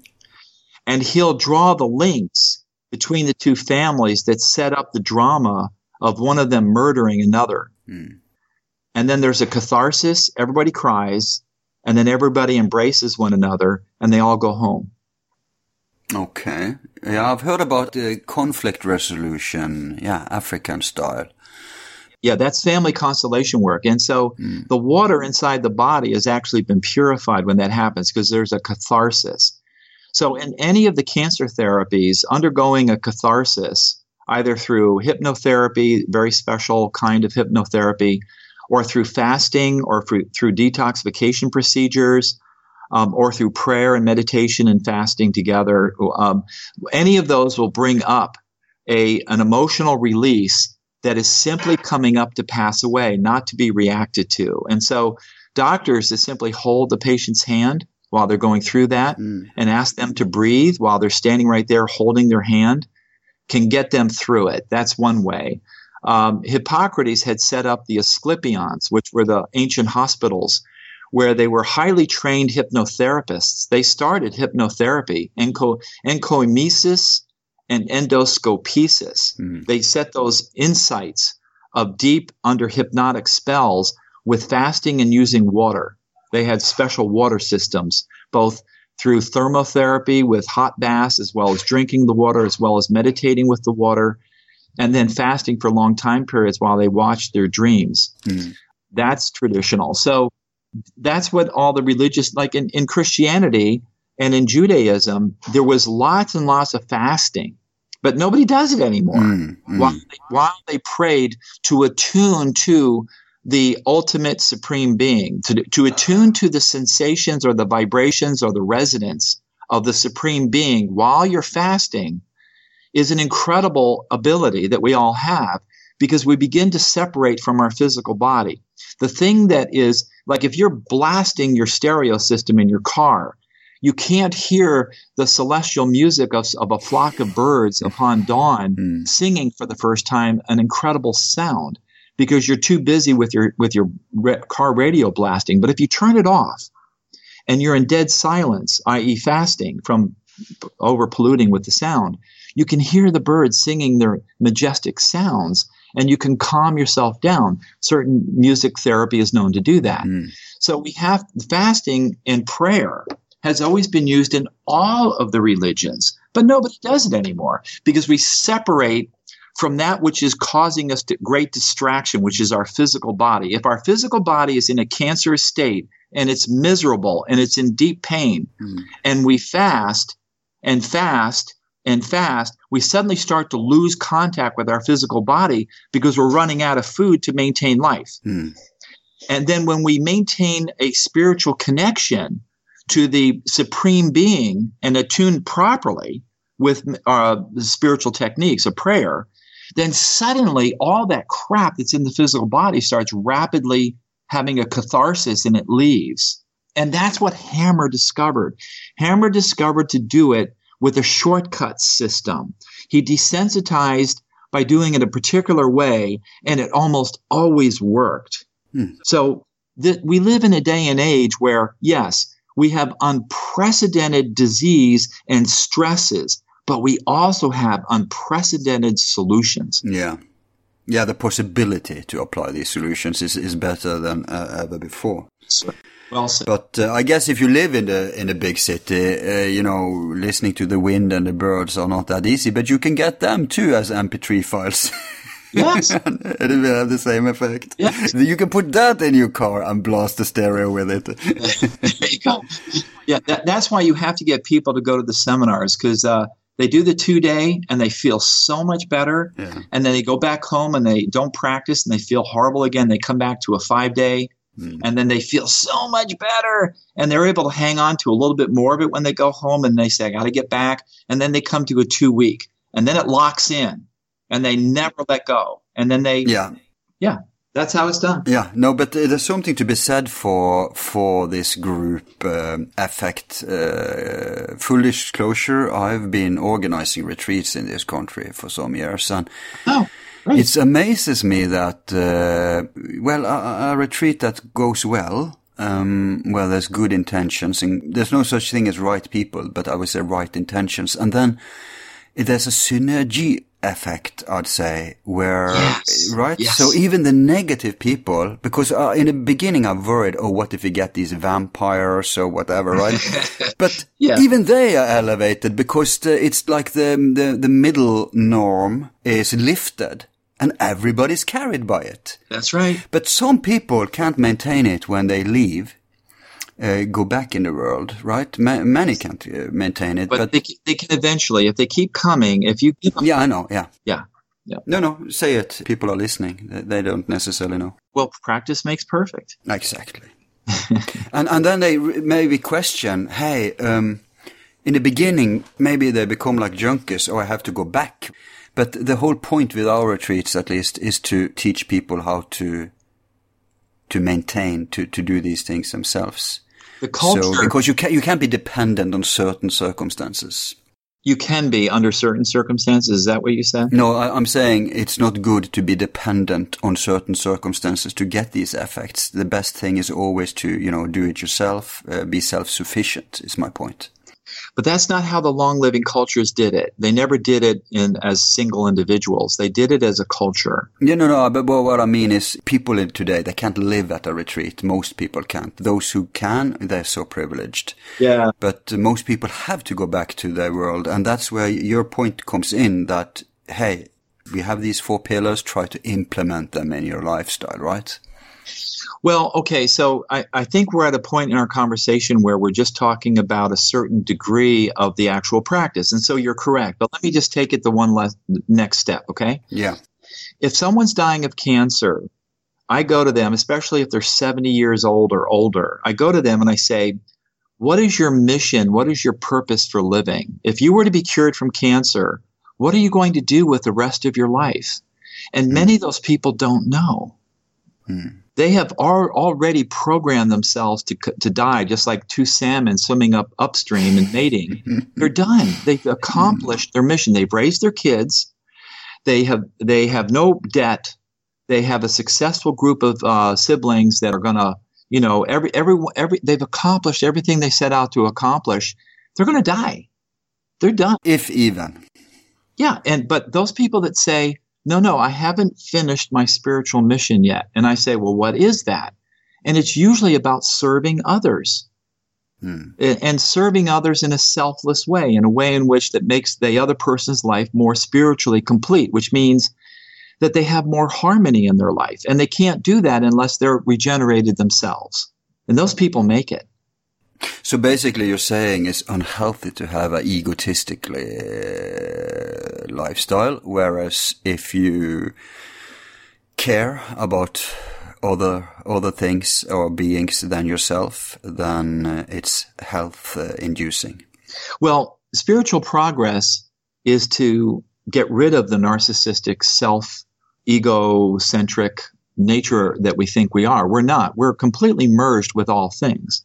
Yeah, but why aren't every psychopath dying then by rotting from within? Uh, because because I, am thinking if we're if the fourth pillar is to have uh, uh, to be to have positive emotions, if that's a good thing, I, I'm thinking like a psychopath may feel good doing egotistically thing, hurting others, you know, achieving things. Won't that translate then to better health for that person? No, no, it doesn't. So uh, remember that the theory, which you're just talking about a theory, has to go hand in hand with the practice.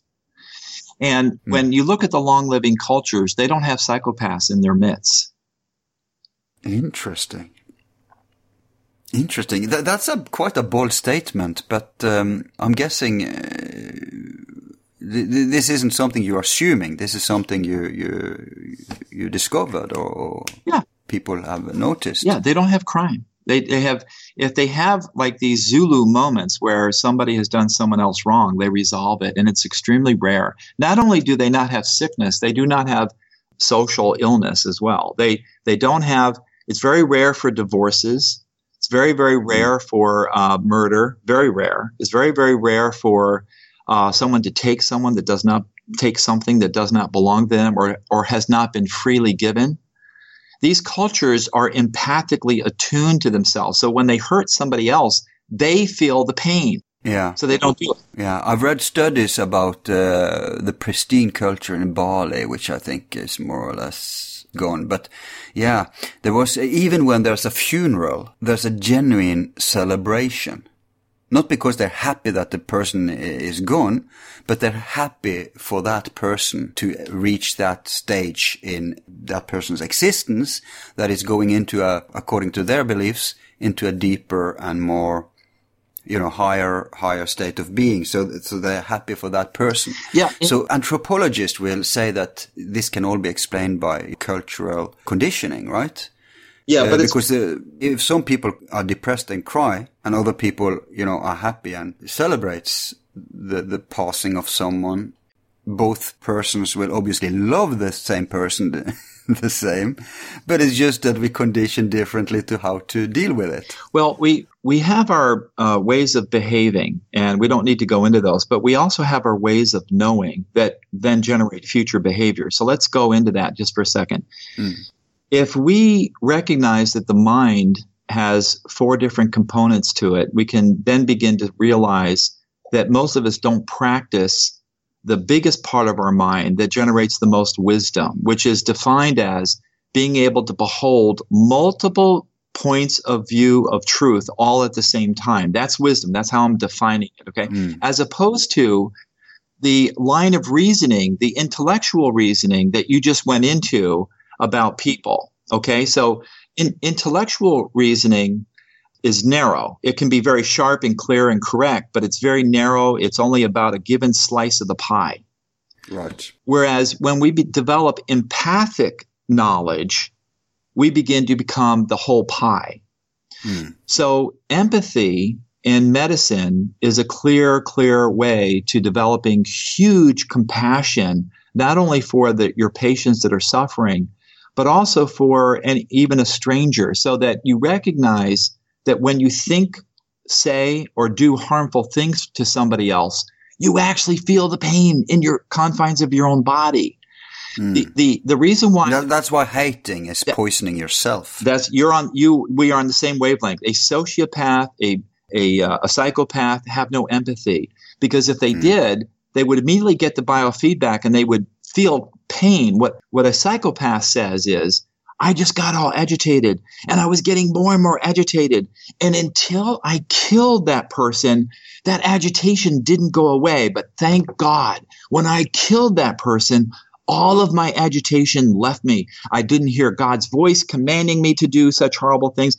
The the, the itchingness, the the tremblers, the the possessions that were inside my body, call it what you want, they went away. I was mm. liberated by killing that person. That can't happen when somebody becomes empathic. When they start feeling the sensations within the confines of their own body, those psychopaths go through catharsis. They start writh-. Uh, they start going into convulsions until they they have discharged from the memory of their water what it is that the harmful thoughts, words, and deeds that they've done in the past. And those are therapies that can be worked out if psychologists would only get on board with the science of empathic medicine. This is what Hippocrates talked about forever. Hmm. There are meditation techniques that specifically develop the empathic ability, and you do it by feeling the sensations within the confines of your own body in a calm way, not in a reactive way. And then suddenly you get to be so good at feeling the most subtle sensations within the confines of your own body that you start feeling it in those people around you. Hmm. And then you start having a meaning of the mind. They start saying words that you were just about ready to say yourself, or vice versa. You start having bonding occur with your family like you've never had before. This is the, what the long living cultures all do. They bond. They bond empathically. And our society has specifically denied that. We've cut ourselves off. Yeah, it, it creates psychopathy. Uh, That's right. that- It's a psychopathic culture. Yeah. That's why in the in the long living cultures, if somebody is going is going through tremendous hardship and there's there's no telephone there and there, no one sees them, no one hears them, they all know. They go running. Hmm. They go running to help their family member because they know something is horribly wrong. Now my wife does that. When she knew that when our son was tumbling over and over and over again in a car going 70 miles an hour on its side down the highway, she instantly felt it. And she goes, something is wrong. And because she had a baby inside her for nine months, her DNA and that DNA, which are antennae, felt each other. Hmm. And she felt that when her son, eldest son, was doing that down the down the pavement of the road, that oh my God, something's wrong. Yeah, we, we don't have time for it, but we could rationalize all this scientifically. I mean, if you have an open heart, we know that the heart has brain effects and we know it has a very powerful electromagnetic energy. Yes. And obviously, if you're connected to someone, if you have an open heart, I mean, th- these cultures you're talking about, they're, they are conditioned to have open hearts. Uh, stimulated incentives to have open hearts, not just for the family, but for the whole group, right? That's right. But so, so I can see that everybody knows anecdotal evidence for this, that people have experienced this. Who doesn't know that when you're in love, I mean, in the beginning, in the honeymoon phase, how much synchronicity, how much telepathy, if you like, isn't there occurring because people are in sync, right? Well said. So, so yes, I can see this. Yeah. And, and we also know, um, there is uh, studies that show, uh, but of course everybody understands this without the scientific evidence. But I just want to get everybody on board here, including those more anal people who needs that. that shows studies that shows that f- healers, therapeutes, uh, physicians who have empathy with the patients have a higher rate of curing or helping than those who should I say are not that empathic. Yeah. And I guess uh, going, uh, you know, someone who is motivated for money more than the idealism of actually helping would then be, a, of course, a poorer physician. yeah, I mean that. You, it's so it's so easy. yeah, you said it so well. That's exactly. Yeah, right. Uh, we have a few loose ends we have to go through, so it will be a little jump back and forth. But you, uh, I'm amazed you haven't mentioned much about the thyroid gland. Isn't that essential here? Yeah, of, of all the uh, of all the glands, the one that goes the first when we degenerate over generations is the thyroid. It's the master metabolism gland. It is the most essential hormone producing gland. There is no other hormone more essential. And it's the most beat up today because of radiation in the food chain that goes through bioaccumulation and uh, it just gets ruined. And so, like, for example, in the United States, um, we had all these above ground nuclear explosions out of Nevada and uh, Utah. Yeah. And mm. that contaminated most of the population of the United States and it hit the thyroid first. And as a result, heart disease, cancer, all these things that depend upon a strong immune system that can only work with the proper temperature. Uh, an example if the normal body temperature under the arm, under the arm, is 98.0 Fahrenheit, plus or minus 0.2 degrees Fahrenheit. For every degree of drop, a thousand percent less efficient enzyme therapy takes place in the body. A thousand percent. It drops. Hmm. It drops phenomenally, ten uh, well, a hundredfold. So when you raise the temperature from 97 degrees up to 98 degrees, your enzymes are working a thousand times better. And the enzymes that work in the immune system keep away those diseases that lie behind the chronic illnesses. Almost all of them are involved with infectious disease. Uh, the Chinese are extremely advanced in that. They understand that cancer has to have a uh, an infectious process that is driving it full tilt. And Rife recognized that back in the 30s. And Virginia Livingston Wheeler recognized that. And many of the, uh, uh, going all the way back to the time of, uh, of uh, Claude Bernard, who believed that it was the milieu that determined the germs, Pasteur, the contemporary of Claude Bernard, plagiarized uh, Antoine, uh, what was his name? Béchamp. Béchamp was brilliant at understanding the pleomorphic states. Now, today we have the Nobel Prize winner, Luc Montagnier from France, mm-hmm. who was the co discoverer of the HIV, although he was the only discoverer. Uh, Gallo stole half the prize from him. But regardless, right. he's now working to show that we actually can spontaneously grow within our bodies pathogens within our white blood cells. So what I'm saying is, is that he has scientific proof that the signals coming at us from different venues in different ways, sometimes memory, sometimes being broadcast, can actually set up the DNA signals that when it penetrates inside the cells of our body works like a virus to have that virus self-replicate itself inside our own cells. Hmm. And his he's being harassed he has solid. Oh, he's a contemporary. Oh, yeah, he's alive right now. And he has shown a, the new paradigm of medicine, and it's water based. It's water based. Mm. He has shown that by PCR testing, that the DNA of organisms that the person does not have in their body exists in that patient. The DNA. And he proves it with PCR testing, yet those organisms are not present. And that DNA by itself can cause the takeover of our cell's uh, replication mechanism so that that organism becomes replicated inside a white blood cell, for example, under the right circumstances. And Antoine Béchamp in the late 1800s was a huge supporter that this is what happened. Well, he's he's got such proof right now that it's terrifying for any of the old people that have, t- have attached themselves to the notion of the Pasteurian model mm. that it begins to rattle everything that they can possibly think of that they thought that they knew about what is the genesis to disease. But beyond that, the DNA particle will leave that let's say it's a germ uh, let's say it's ebv epstein-barr virus let's give an example mm-hmm. there is no viral whole virus it can be detected after after meticulous uh, studies in a, in, an, in a rat, let's say, or in a monkey or in a human being. But the DNA is, is detected by PCR. That's definitive. That's an absolute established science. It says you've got the DNA from EBV, the, the virus, Epstein Barr virus. Right. Now, that will then leave its imprint in the water.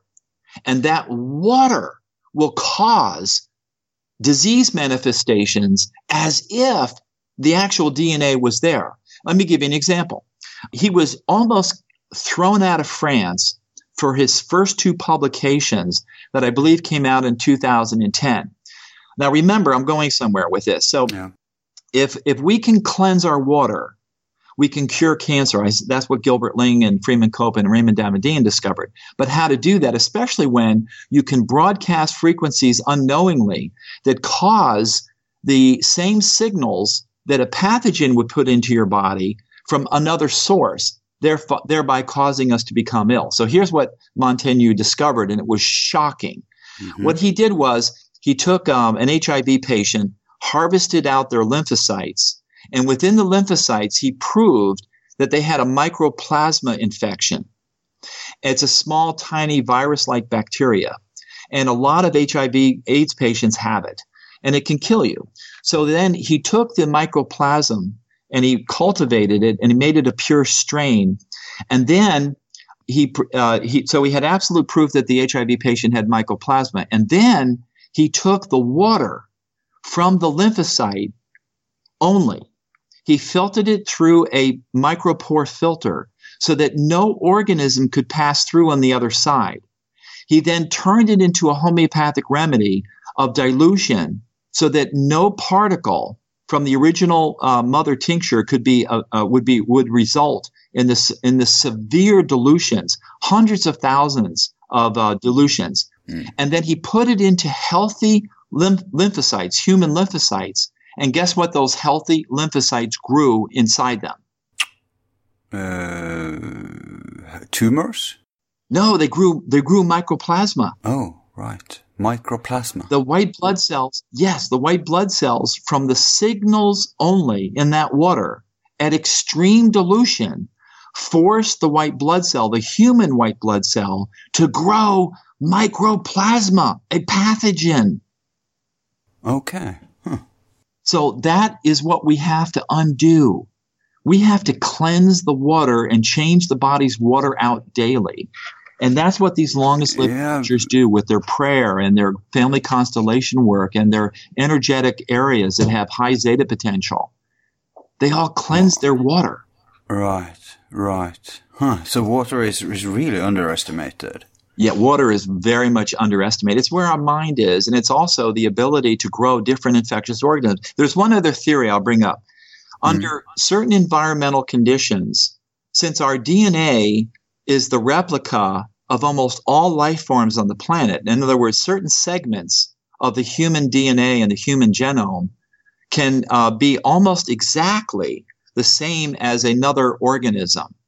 And if that environment within our bodies is exactly right, it can trigger results of that gene to display itself that of a lower form organism because it has the the same genes if you will that can express that way so mm. there are there are people that believe uh, scientists that if the oxygen is really low if the acid is really high if the diet is crap you become an animal that you can become a bacteria. I'm, I'm, make, I'm going to extremes here that would normally take out that garbage that can yeah. grow in the high acid, that can grow in the low oxygen to take out that garbage that's there that's not supposed to be there.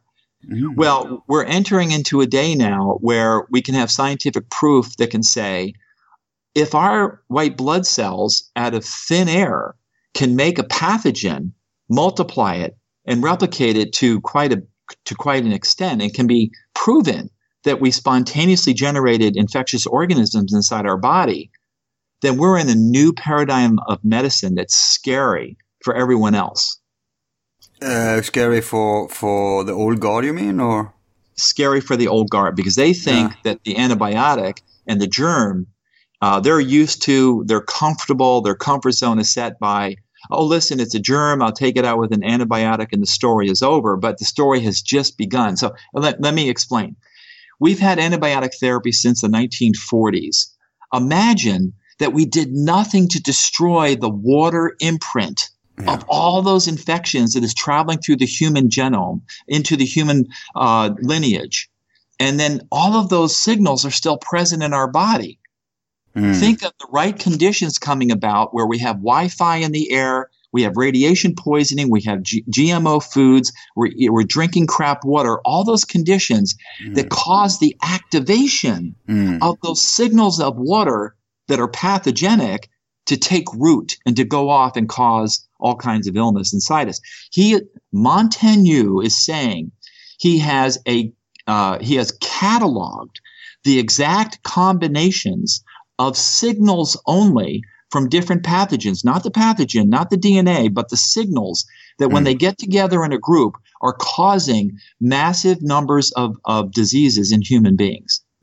Yeah. He's cataloged. Yeah. He's got them. Yeah, and this is scary because it's the same thing as saying that uh, healing can come from within. It's the same thing that diseases can come from within. Yes. Healing can come. Because within is the key here. Yes. There's not supposed to be such a thing as within. There's not su- supposed to be.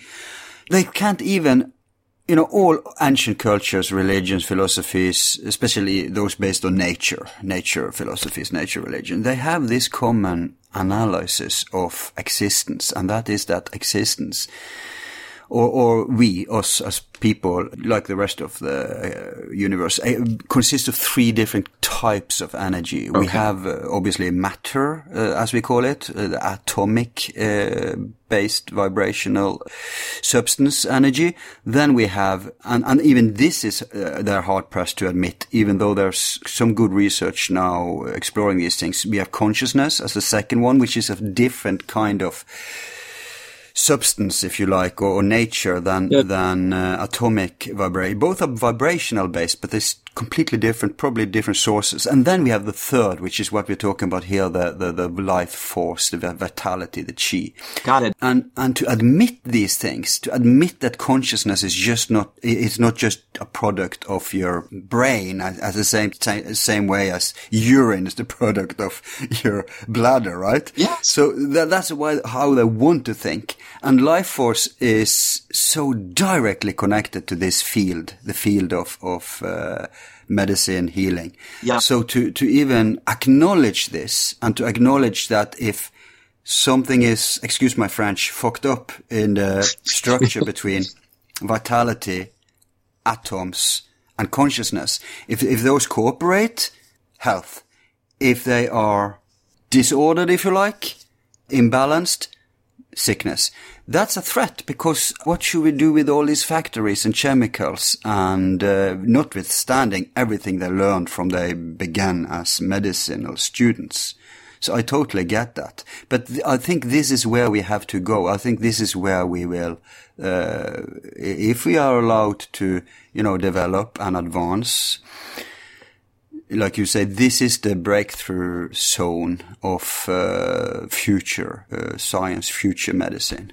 Yeah, I, I, again, well said. That's exactly what I think, and where our group is going. And uh, by doing shows like this with folks like yourself that get it, also, um, if we bond and unite as a team and find ways to work together, we can get the word out and we can start the practice. And if, if, if we achieve a, a great skill set only to die at the age of 75, what a waste.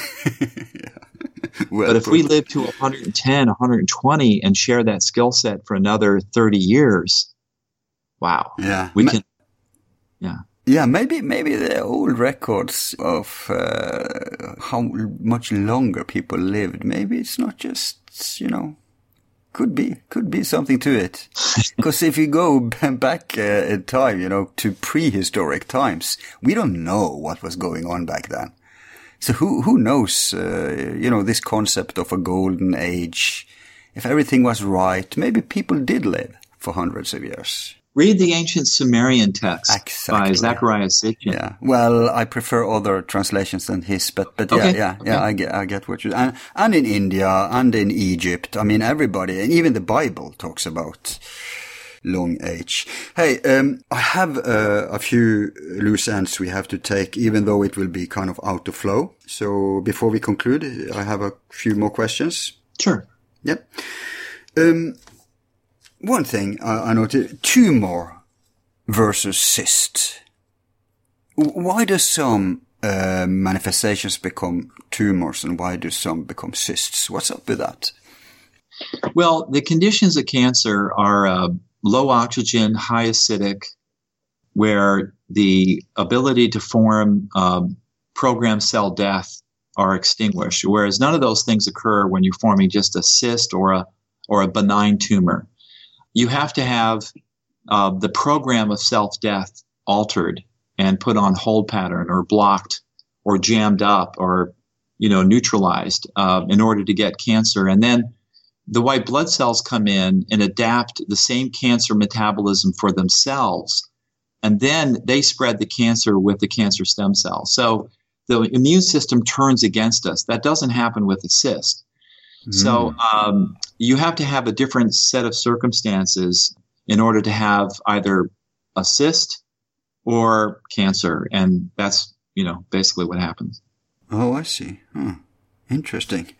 So so um, so that's why they say a, a cyst is what's the English word? Ben um, benign. Benign because yeah. because uh, it, it's not fighting with the rest of the body. The immune system is uh, it, it's just a little problem thing that's easy to take care of.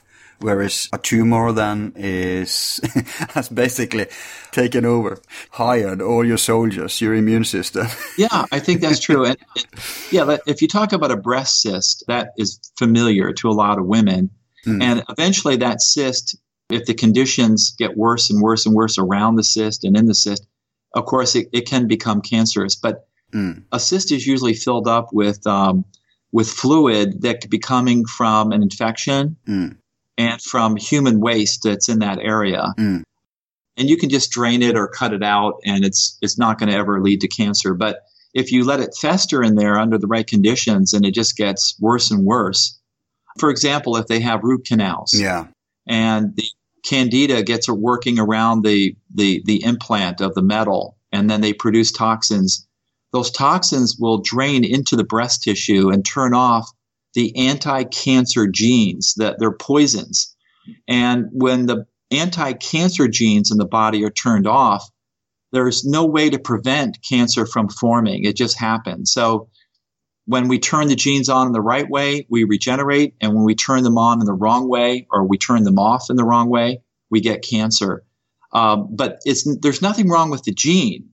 It's just that we've abused it and we can regenerate it in most cases unless it's really destroyed by whatever it is that we did to it for 10, 20, 50 years, you know? Mm.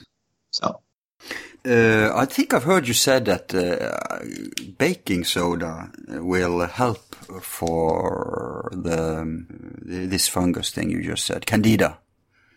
Yeah, uh, Robey at the University of Arizona has um, side skirted the whole issue by using baking soda both to treat humans with breast cancer as well as rats. And what he found was is that it stops all growth and metastasis and spread of cancer. The baking soda does. Mm. And what he found was is that the white blood cells, which spread the cancer with the cancer stem cells, they get together and make do hitchhiking together, and they travel to different sites of the body that have low oxygen and high acid, and they take root. That's how cancer spreads. Mm. Well, baking soda stops that. Baking soda will remove the acid.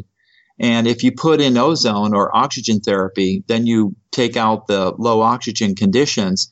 And when that uh, white blood cell delivers the cancer stem cell to the other parts of the body, it cannot grow. It, it can only grow in those in those uh, conditions. Well, the, the cool thing is that when you take the baking soda and put oxygen into the body, really supersaturate it, it converts the white blood cell away from being an ally of the cancer to spread. It converts it into eating the cancer.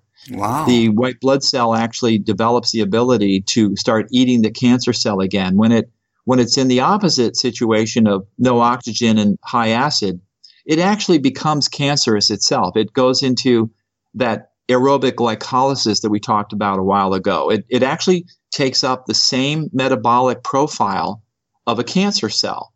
Mm. And it, it has no choice the body is too acid and, and has no oxygen in it, so it has no choice. It has to survive somehow, and it adopts the same cancer metabolism. So we have to wake up. We have to realize that the lifestyle that we're practicing because we're not getting exercise, we're getting fat, we're getting low oxygen because of where we live. Hmm. We have to reverse that and just emulate the long living.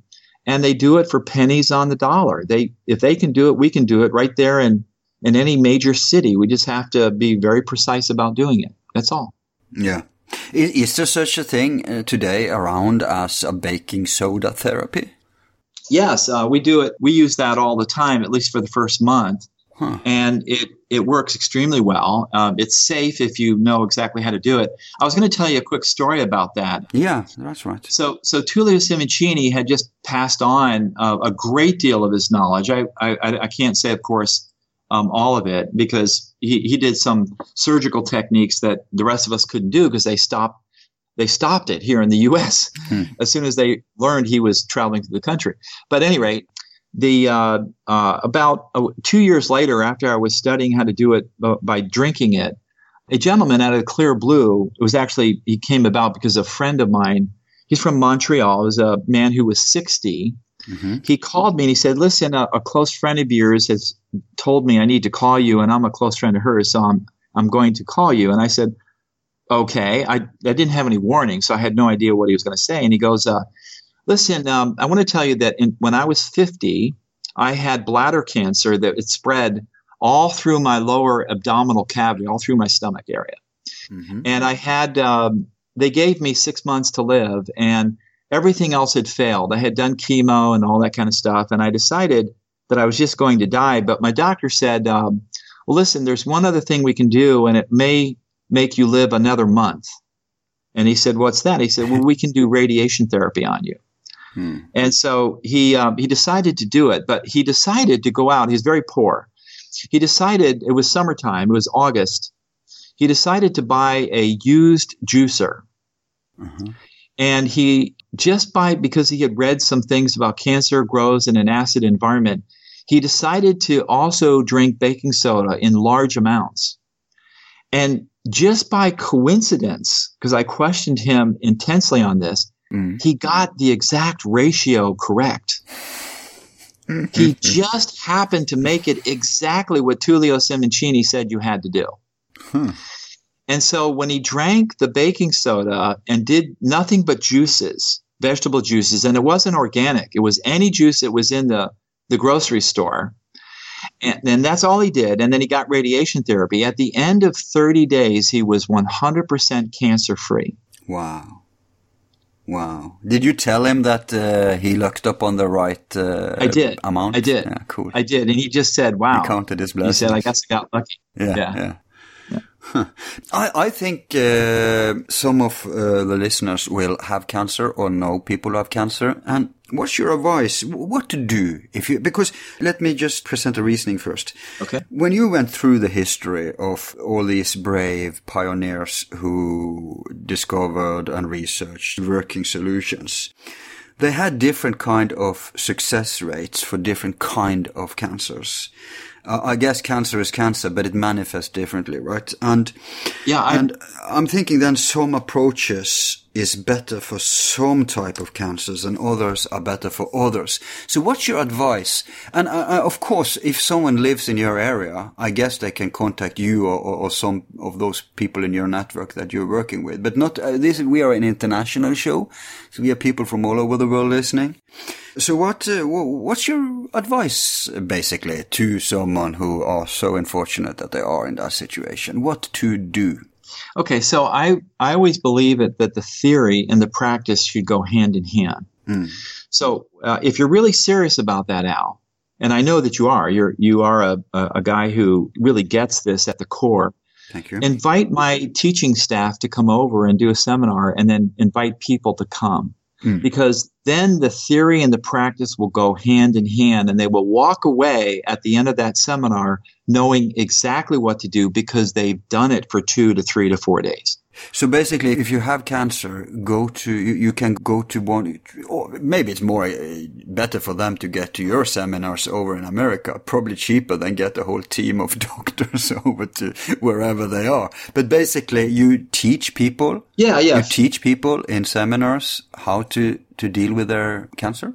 Yes, we we're traveling around the world. We'll be all through. Oh, you do. That's that's uh, your model, Yeah. right? Right. It, ha- it has to be. We, you you have to get out there, and we have Yeah. highly trained doctors that know exactly how to do this. And we we set up a, a two day, and patients can come. Uh, we eventually expanded into longer time periods of Mm. up to three weeks, and then they can live the regenerative lifestyle. They can start seeing how easy it is if they just you know are organized, Mm. and they can do it on a on a penny budget Mm. and um, yeah, and then they can teach others. Once they're well, they can teach others either by their own resources or they just send them to where the seminars are happening. And and yeah, this is how to, this is how it's done. Yeah, I knew you were teaching practitioners, I am. so so that's great. Uh, but but you're saying uh, even patients and they can teach others even without a license. No. At least for the baking soda, you said there had to be some.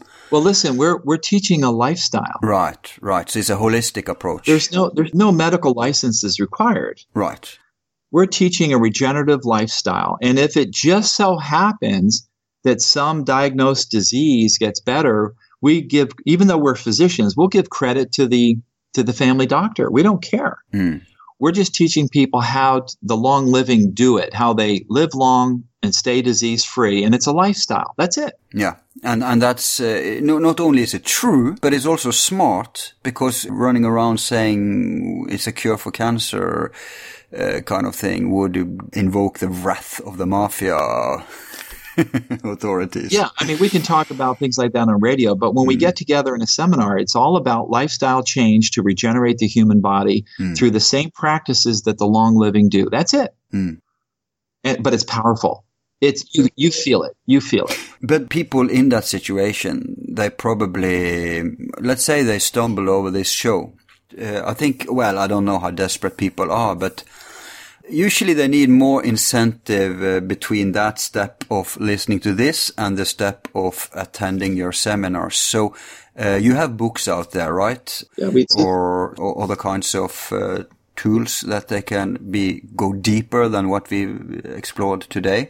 You know, my, my original book that I published back in 96 is being updated because it, it's become, it's actually the curriculum, the actual teaching that's in the seminars. And I've updated uh, with many shortcuts. In 96, we knew how to do the four pillars, but without the triggers that we have today and some of the, uh, the, the healing devices. Hmm. Um, they just didn't exist back then. And we didn't understand um, how baking soda should work according to how the body makes it, for example, Hmm. and what amounts are safe to drink. And um, so all of those things that um, that I've learned since '96 are going into an updated version. But right now, because we've got such demand to deliver the goodies now, I, I haven't had time to go back and update the entire book. But it will be out. It's called the the Regeneration Effect Hmm.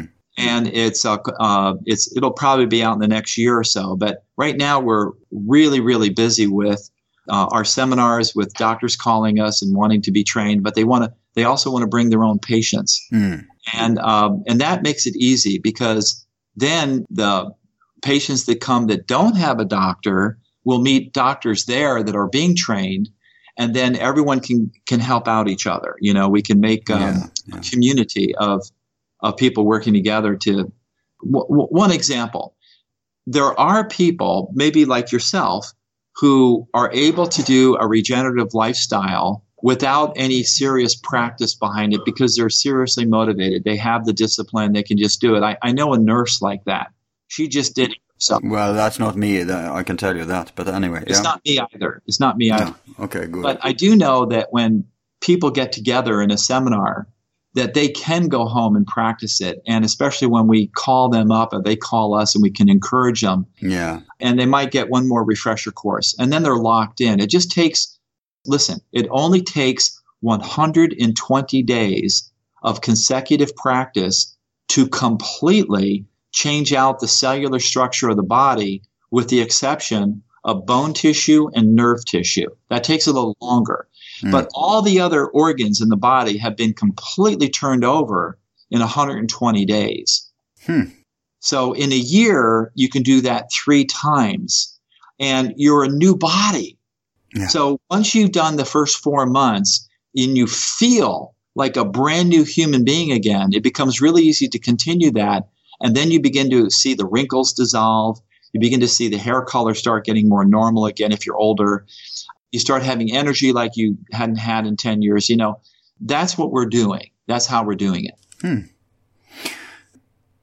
So, yeah, and I guess, I mean, if I got cancer, I would have a incentive to go into the most disciplined regimen. Uh, I would totally be devoted to this thing. And that's often how people are. Yeah, but, you know. Man is a creature that's very good at turning around, at being adaptable uh, in times of crisis. And I think that's true collectively too. And I'm hoping it is, you know, if you look at the society at large today. So, yeah. So that's great to know that option is out there. A couple of more random questions and, and I'll let you go for today. Okay. Uh, what about urine therapy? Well, um, I like it. I don't use it, but I know that in India it's extremely popular. And you're basically, especially if you make it homeopathics out of the urine, make them in high dilution. Yeah, it, it serves to neutralize those signals that are in the water of the body to cancel out uh, you know, it's like Radio Free Europe. Uh, when, back in the Soviet days, America had these stations, these CIA stations, yeah. that would um, that would send, uh, if you want, if you will, good propaganda into the to the communist citizen and say, hey, listen, there's another better way. You can be free. You don't have, you know, blah, blah, blah, blah. Well, the Soviets. Yeah, freedom, freedom. And uh, irony is that yeah. today the Russians are talking to Americans about, hey, you can get freedom. yeah, that's true. That is true. Yeah, we're very unfree now. Yeah, I think we're number 27th out of whatever in New Zealand and Singapore and, and uh, what, what other country is much more free than we are? That's right. Yeah. Um, well, what the Soviets did is they beamed static to try to neutralize those radio signals coming in. Right. And so the war was is that the the war of the airwaves was that the airwaves had to keep on changing up and down so the Soviets couldn't lock in mm. on canceling out the signal. Mm. So if you look at a sine wave, it has a particular uh, shape to it and amount of ups and downs per second. And if you can match it with the exact opposite, then it flatlines. Hmm.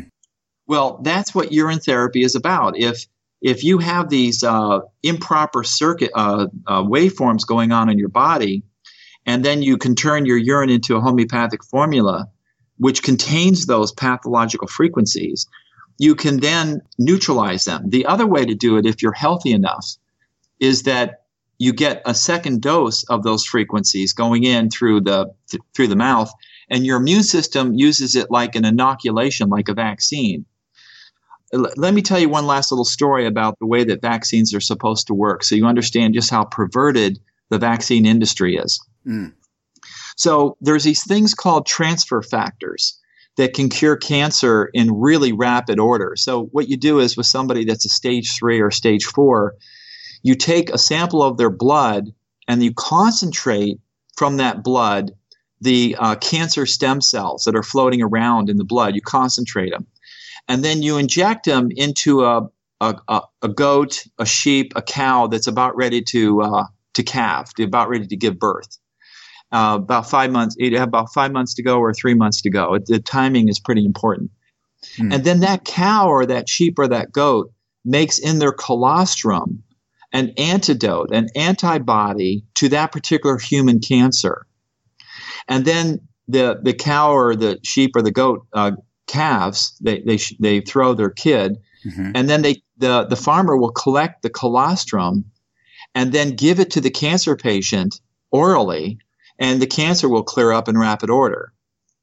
Well, that's how vaccinations always worked up until recently. That when the farmlands had healthy soil, and a farmer had a cold or a flu, and he sneezed. Mm. He sneezed around the chickens and around the cows, they took that germ into their body. It's not. You mean deliberately, uh, on intention? No, no, not intentionally. It just does it. It just happens. Yeah, yeah, of course, yeah. And and the cow doesn't get that virus or flu because it's a human, but it does produce antibodies. Mm. And the chicken the same way. So the chicken lays eggs with the immunoglobulin in the chick in the egg, and the cow gives it in the milk, and the farmer eats those raw or just barely cooks the, the egg. And the, right. and the antibodies stay alive mm. because they mm. haven't been cooked. Yeah. And then the farmer gets antidoted with the real vaccine of nature, mm. and everybody stays healthy. But now the whole planet has been turned upside down. Our soil is so unhealthy with pollution and with lack of minerals yeah. that it's the animals that get sick. And then they sneeze, and then the farmer who's eating the food off the, the trash land gets the animal disease.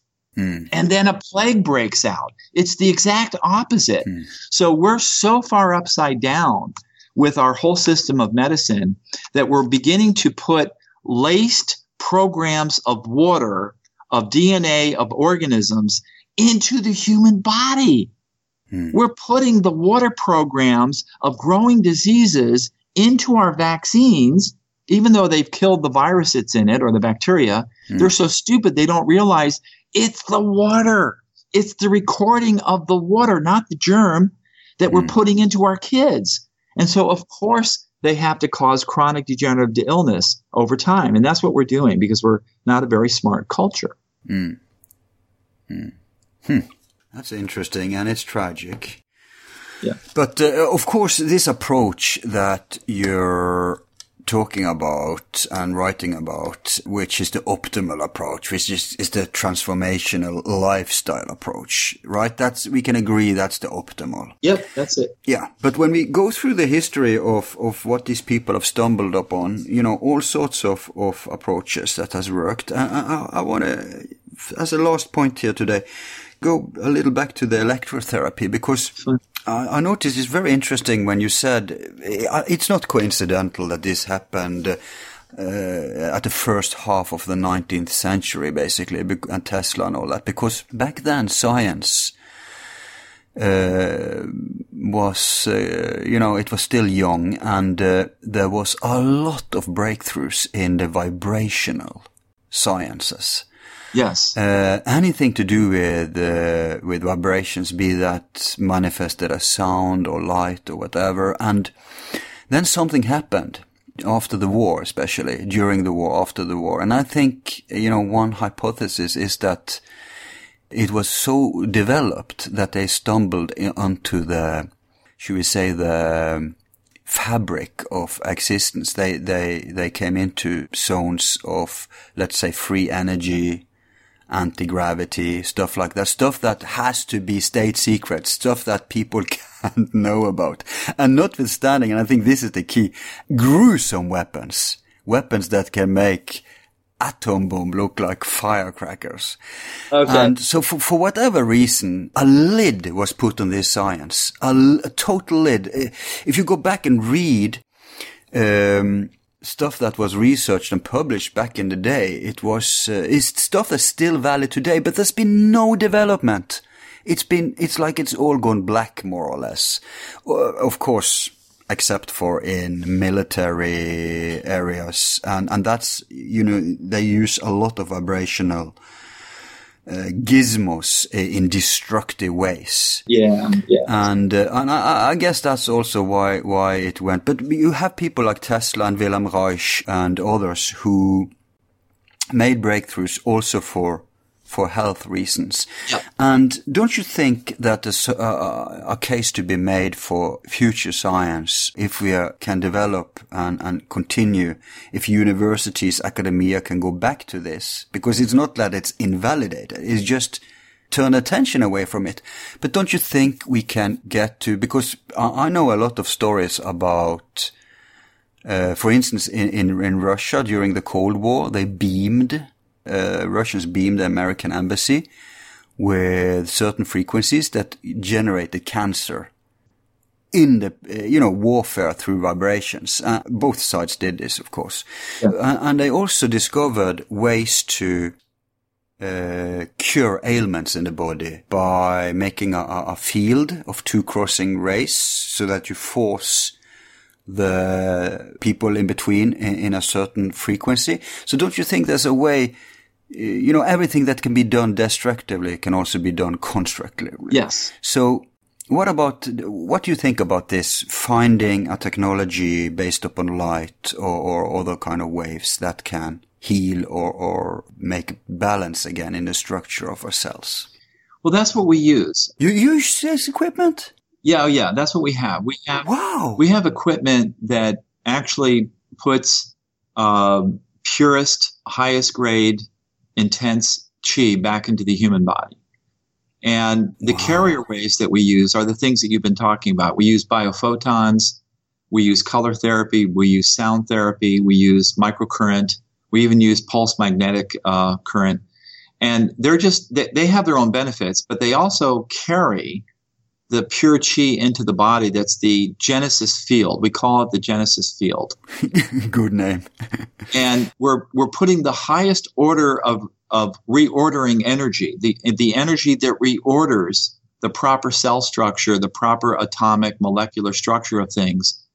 And that's a triggering mechanism. So without the four pillars, the devices can only do so much. But with the four mm. pillars, the devices are putting the four pillars onto steroids, to use a term that Arnie Gundersen came up with for Fukushima.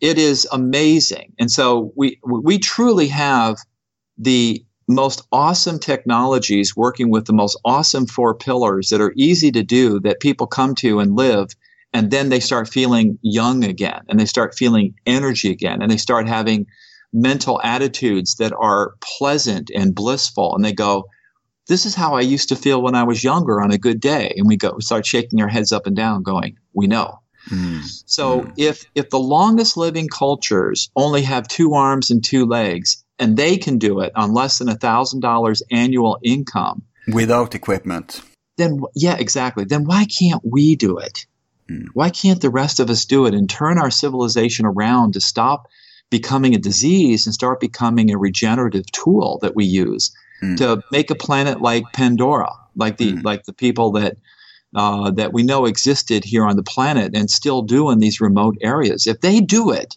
then we can do it. We just have to become wise and do it ourselves. And uh, yeah, uh, because we can't sit and wait for nanny state. No, to Big Brother's not going to come around and help us. Exactly. That's right. So, so yeah, so we have to be like uh, health guerrilla soldiers about this. Yes. And um, yeah, so that's that's uh, and, and it's so commendable. You know what you do. Um, I want to end by giving you the full kudos for for being out there, for spreading the word, for spreading. Um, metaphorically light and actually because you have these equipment. Yes. So uh, so it's so great. And uh, on behalf of humanity i thank you. Well thank you al for doing what you do because you're you're essential to getting the word out and we couldn't go very far without incredible people like yourself. So anybody who wants to learn more about where and what we're doing they can just check out my name dr apsley dr apsley com. And uh, that will bridge you, link people into a couple of other websites that are almost constructed. Um, and then you can tag into seminars that we do both here as well as in Europe. Um, mm. Our first one will be in Ikaria, Greece, uh, sometime we're looking at next summer. And our next seminar here stateside is in Orlando on February 10th. Hmm. And we're doing one in LA at the very end of February. And uh, anyone can contact me at, through that website, drapsley.com. Mm. And uh, I, I, always return people's emails. So they can see your tour, your world tours, uh, if you come to a place nearby, and they can um, uh, attend. Yes, absolutely. Mm. That's great. Uh, when is that one in Greece, you said? Uh, it, we haven't set a date yet. It'll be summer. Okay. It'll be in Ikaria. Ikaria is an island close to Turkey. Yeah, yeah, I know the area very well. I'm often in that area, but uh, in the summer that sounds terribly hot.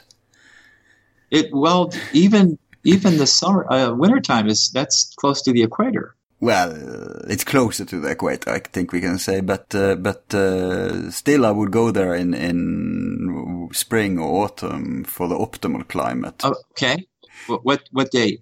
What day? You, to recommend? Oh, I recommend, um, uh, you know, March, April, May is good, and, and August, September, Even October can be good. But June, July, that's like the peak of the, not everybody is that fond of heat. Some people are used to it and don't mind, but, uh, Other people.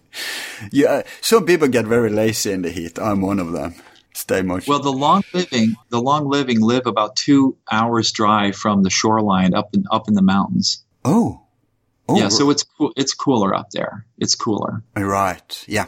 Higher up, Yeah. of course. It's not on the shore. It's not on sea level. Sea level is really hot, I'm sure, during certain times of year. But the the uh, Ikarians that are long living, they live about uh, anywhere from about four thousand feet up, uh, somewhere in that zone. Makes sense. Mountain people very often these these cultures. Yes, You have the same in Caucasus. yes, yes. There's just the Okinawans that are that I know of. To well, the El- the the uh, Seventh Day Adventists are exceptions also. Mm, mm. Hey, do you get a lot of problems, oppression, challenges for your work? I bet you do. No, we we uh, st- st- are very strict about not treating diseases. We're just teaching doctors um, about jurisprudence, so they realize how to stay safe. And we we use the rules. We don't go against the rules. And um, by teaching a lifestyle system Yeah. where we're not treating disease, nobody bothers us. Yeah, that's still not outlawed, fortunately. Right. So, yeah. Right? It's free free speech. Yeah. But but you don't you treat people with cancer?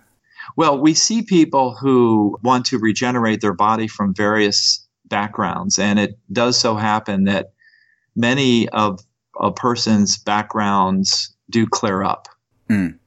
Right. Do you see how I said that without saying that we treat cancer? Yeah. You see how? Mm, yeah. You That's how we to. teach our doctors. Yeah. Keep everybody in a safe haven. Everybody. Yeah. Yep. Yeah. And never, of course, uh, turn you back to, to conventional medicine and health.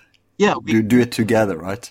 yeah. I had too many of my colleagues lose their licenses and livelihoods and be destroyed by bankrupting them, and I just realized I there's no need to p- play that game. Let let others receive credit for treating and curing cancer, but Yeah. we we're just instilling a regenerative lifestyle in people.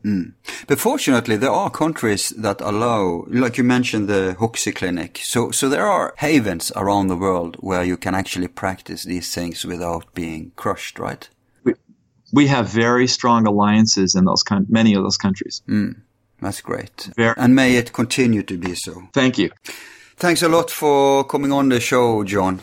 Al. It's been a pleasure as always, and uh, let's do this again sometime, and maybe we'll meet at one of these great seminars together. Indeed, I'm going to keep a, a very firm eye on, on your movements henceforth. And who knows, maybe we can get you up here sometime. I'd love to. We, uh, my team would is willing to travel anywhere, anytime. So you just let us know. Have you been in Scandinavia before? I, I have not. I've been to Europe. I've been to Germany. I've been to Switzerland. Uh, uh, but I've not had the privilege of getting up to Scandinavia. No. We have some of those pristine zones you talked about, Switzerland and stuff. We have some here too. I'll bet. And some and some sacred water sites too. I'll bet. And you'll tell me about them in a minute. But uh, for now, I bid you adieu and thanks a lot. Yeah. Thank you.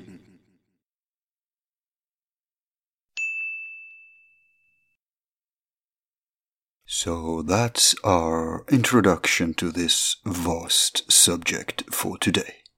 Of course, it's very limited what we can cover and to which extent in a few hours talk. At best, we can hope to point you in the right direction, but as with any of our programs, we encourage you to explore further for yourself. Don't trust blank statements, authoritative titles, or any form of dogma.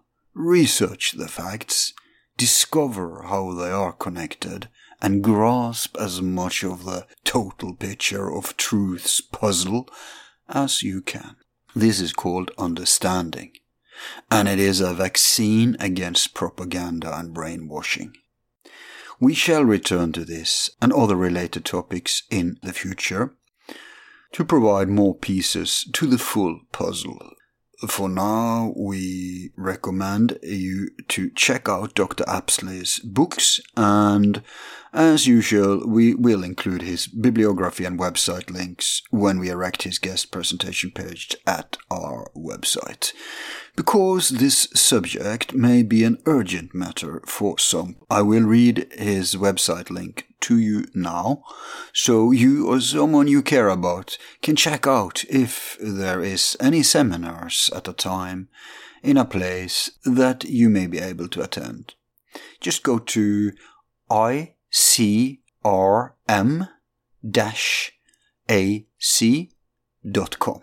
That's icrm-ac.com.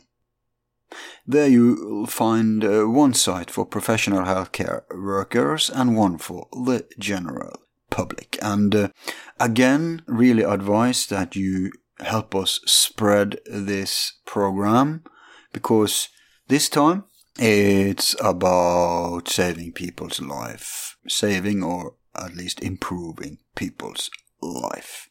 And, and that's rather important, don't you think? At least when it comes to people you care about. Before parting, I will read you some relevant quotes from the new TV series called The Truth About Cancer. It is estimated that by 2020, more than half of all cancer in America will be medically induced from drugs or radiation, making our medical establishment the leading cause of cancer, says Dr. Ben Johnson, MD and MD DO. When you treat the patient with chemotherapy and radiation and you don't cure them, then you make the cancer infinitely more aggressive and the patients usually die, says Dr. Russell Blaylock, MD. Anyone that has been close to someone undergoing chemotherapy and radiation would admit that it is a suffering rather than a treatment, says A.J. Lanigan, immunologist and inventor. It is completely unacceptable that oncologists profit from the treatments that are justified by their own diagnosis, says Mike Adams, the health ranger. If you do the standard of care and give chemo and people die, it's okay. If you don't do the standard of care and people live, it's not okay. It is considered politically incorrect, says Dr. Rashid Buttar, DO. If people let the government decide what foods they eat and what medicines they take, their bodies will soon be in as sorry a state as are the souls who live under tyranny said Thomas Jefferson. Such a grave and gloomy matter this is, so don't forget that at the end of the day, laughter is the best medicine. In fact, one minute, one minute of anger can weaken your immune system for up to five hours. One minute of laughter can boost your immune system for more than 24 hours. Which one do you choose? Until you decide, I remain your jovial host Al, with sincere regards from me and the forum team. Be seeing you.